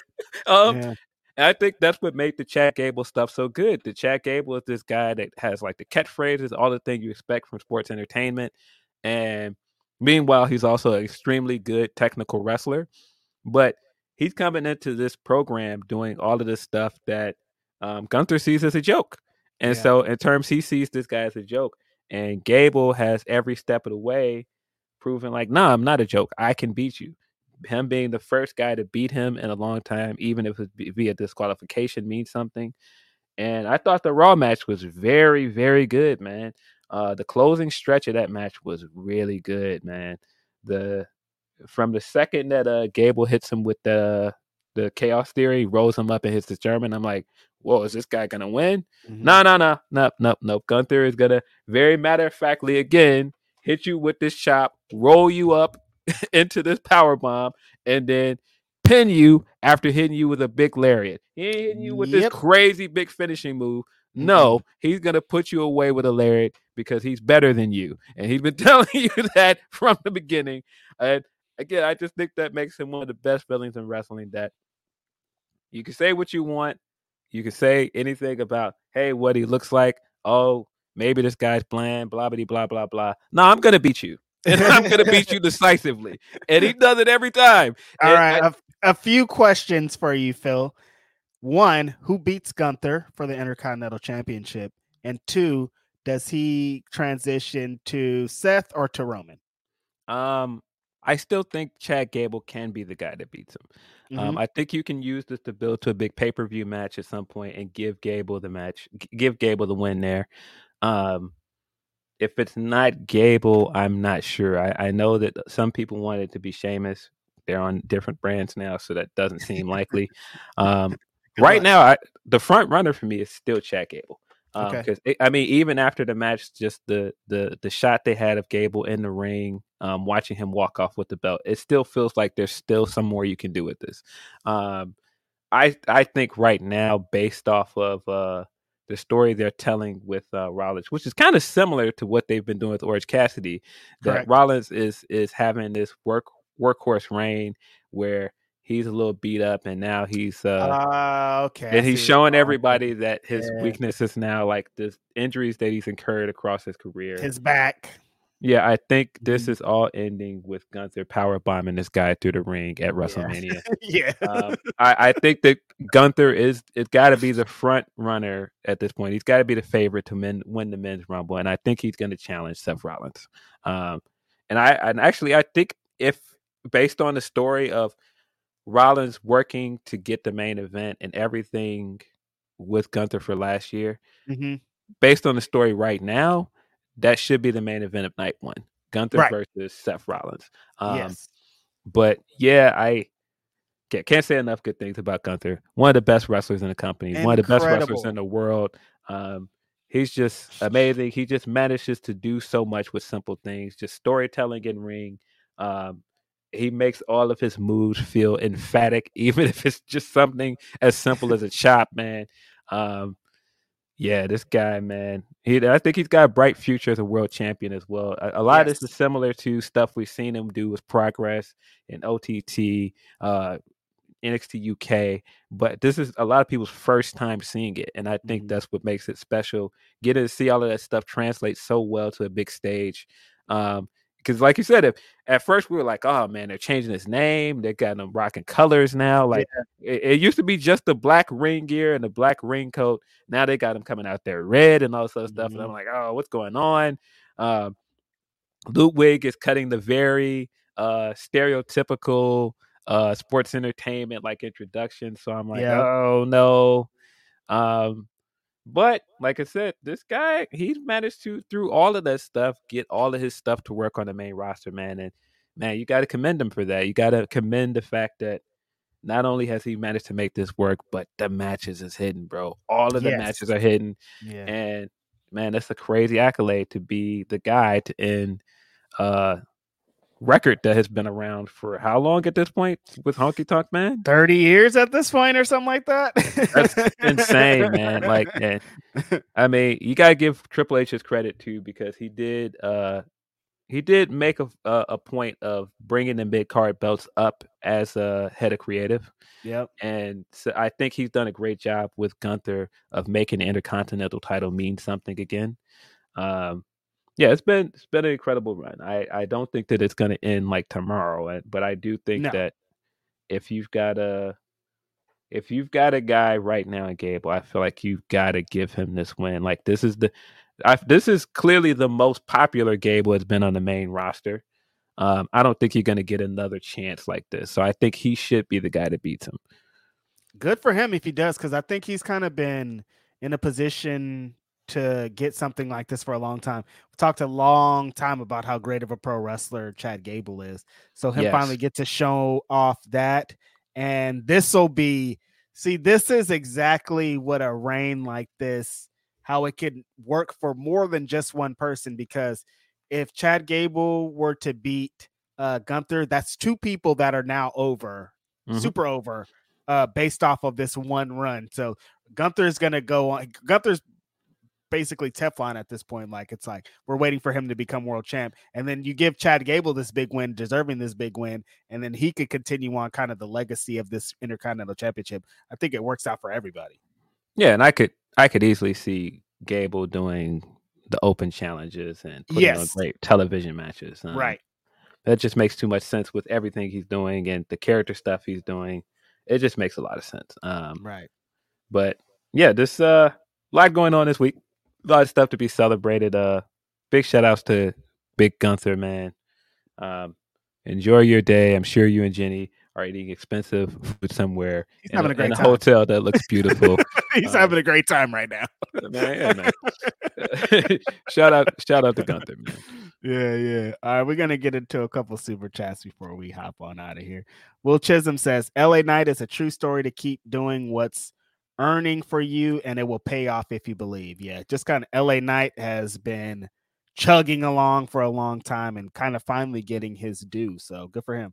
Uh, Cam Yeah. Watson says, Hey guys, love your content. Long time, first time. Reg, what's your problem with speedy rapping? I love the artistry of spitting clean, quick precision fire. What's wrong with that style of flow? What's wrong with that style of flow is most people aren't doing what you described here, and that's the problem here. Most people are just rapping fast, but they ain't saying shit. I think one of the worst verses of all time is Busta Rhymes. Look at me now, because people are all people love that verse. They're like, when when when go when when go when and get it. But he ain't saying a goddamn thing in this rap. It's just a bunch Look of fast words Look at me bunch of now. fast words. He says like two bars in these a million words that he's saying. So that's where I really get it. I love uh when people can do it right. We talked about Twista early, one of the greatest of all time. Bone Thugs. I listened to Bone Thugs my entire life. I love that style of rapping. But then Marshall came and started rapping fast on every single song and inspired all these other white boys to try to rap like that too.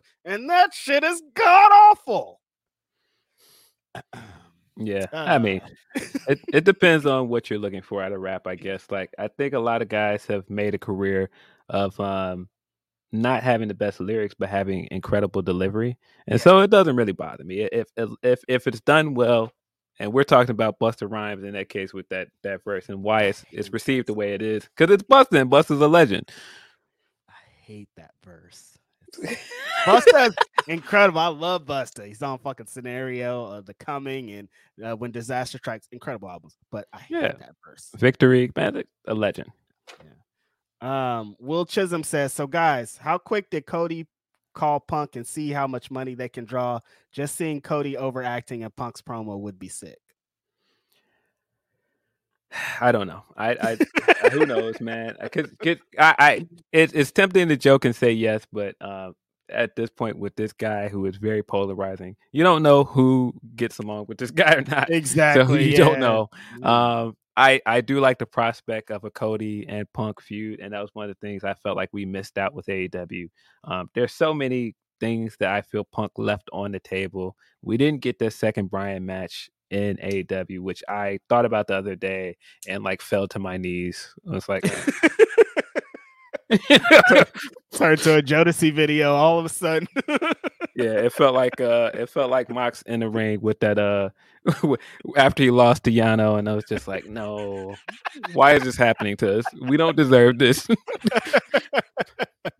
no, hella funny. Uh, Christopher Dunn's being funny also.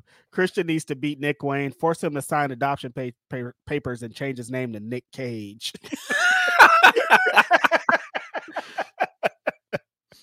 Yo, they're silly, man. Uh, Stephen Marcucci, Cookie, Cookie, Coochie. I'm gonna say Marcucci. Stephen Mar.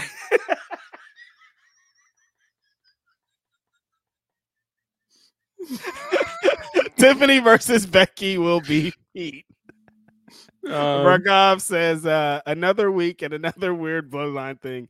Jimmy kept asking Jey to quit, not become Roman, and then goes back to Roman. Make it make sense. Yeah, what the hell's going on yeah, here? the guy just said, "I did come back to join you, Roman." After he turned on him, and then this week he's like, "I'm still in the bloodline." What, do you mean? what? You said you you didn't come to do this. Why are you doing it? what are you this? talking about?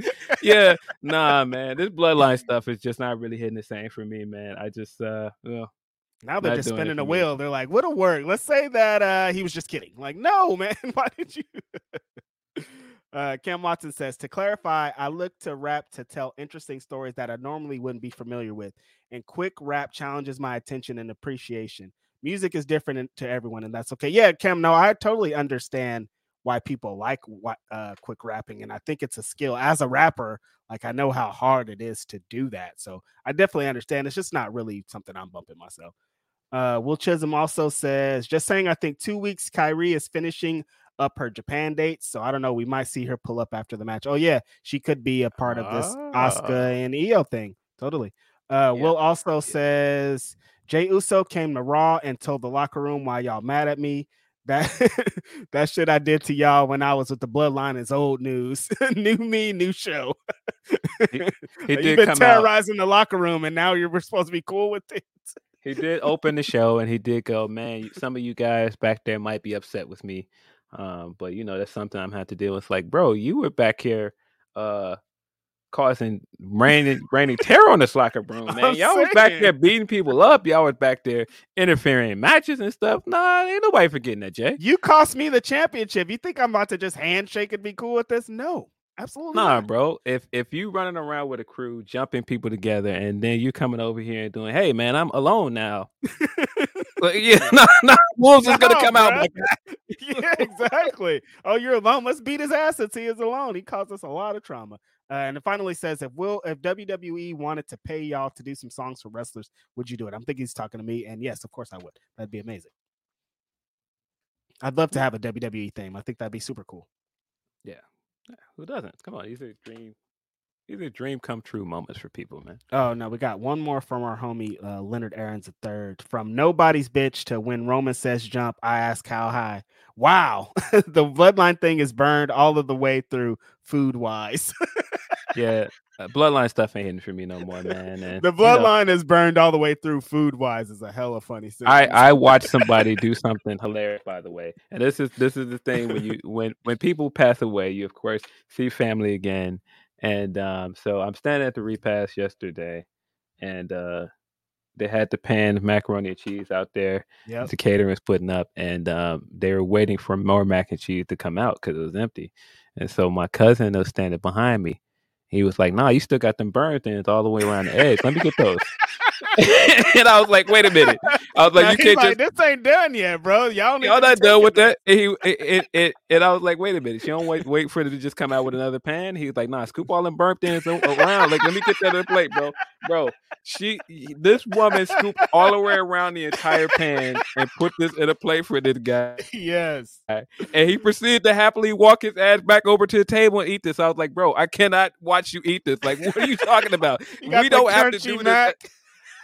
we don't have to do this as a culture no more, bro. We don't have to eat scraps no more, my guy. Mhm. It's all right. Now he black. He know what's up. Like, no, we gonna get it all the way down to the end. No, that's still dog. good. Let me get that, man. Let me get the Mhm. birthdays, man. It's just like, Wallow with the leftovers, man. Like, no, the I'm gonna get all the way to this is empty. hey, man.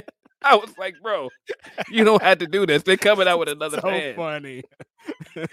Why we need another pan? This one ain't done yet.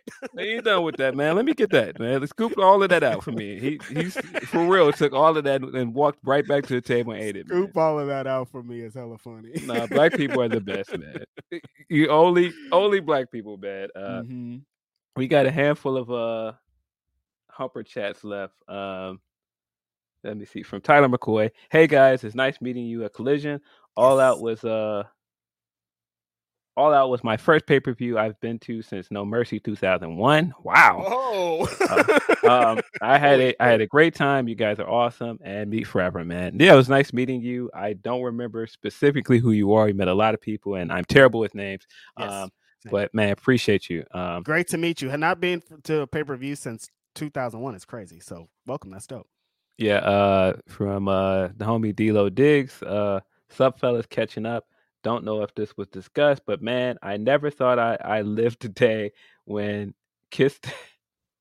Kiss that meat was a chant, but here we are now. Some of the meat chants were crazy, man. There was some wild stuff going on. I was like, I don't know if I want to participate in this. Y'all talking crazy.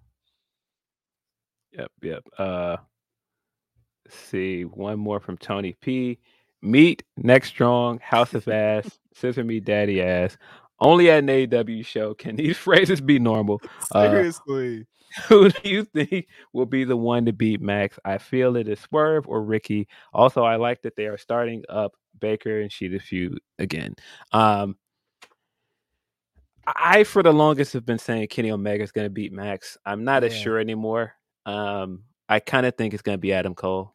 Um, and I, I, said- don't know why and how quickly they would, but for some reason, Darby's in the back of my brain. I don't know why, Yeah, but I don't. I, I don't know. For some reason, I'm like maybe Darby's going to be the one to be because I feel like the it's going to be somebody a new AEW World Champion is going to beat uh him. Is where I'm kind of landing. That's why I kind of don't think it's going to be Kenny Omega. I think it should be Kenny Omega, but I don't think it Yeah. will be. I, I, I think it was leading in that direction for most of the year, but based off of what's happening now, I kind of think it's going to be Adam Cole. Yeah, Um, I see think they're going to have a third match at some point. I can see him being the guy that dethrones him. Mm. Um, I could see him thinking they were really friends, and this is the thing that turns him back into like a psychotic heel afterwards because he realized he can't trust anybody. it's a pretty good uh, story. Um, yeah, but yeah, don't think we have any more humper chats. Um, as usual, appreciate you guys supporting the show. Appreciate you guys coming through, and you know, spending three hours with us, three hours plus this week. Uh, apologize for technical difficulties. I probably should troubleshoot it beforehand, but I just had a lot going on this weekend. I didn't have a chance to do that. Uh, again, appreciate all of the well wishes and everything, whether it be today, last week, whenever. Really appreciate you guys. I couldn't respond to everybody because it was a lot, but I really do appreciate it.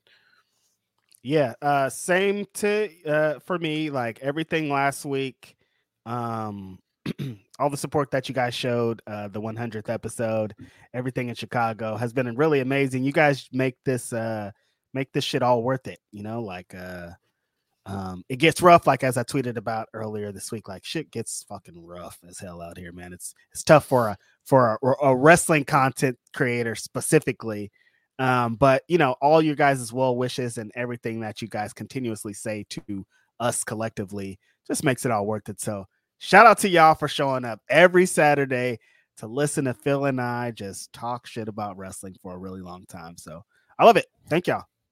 Yeah, yeah. Appreciate you guys as always. Uh, we'll have more to talk about wrestling wise next week.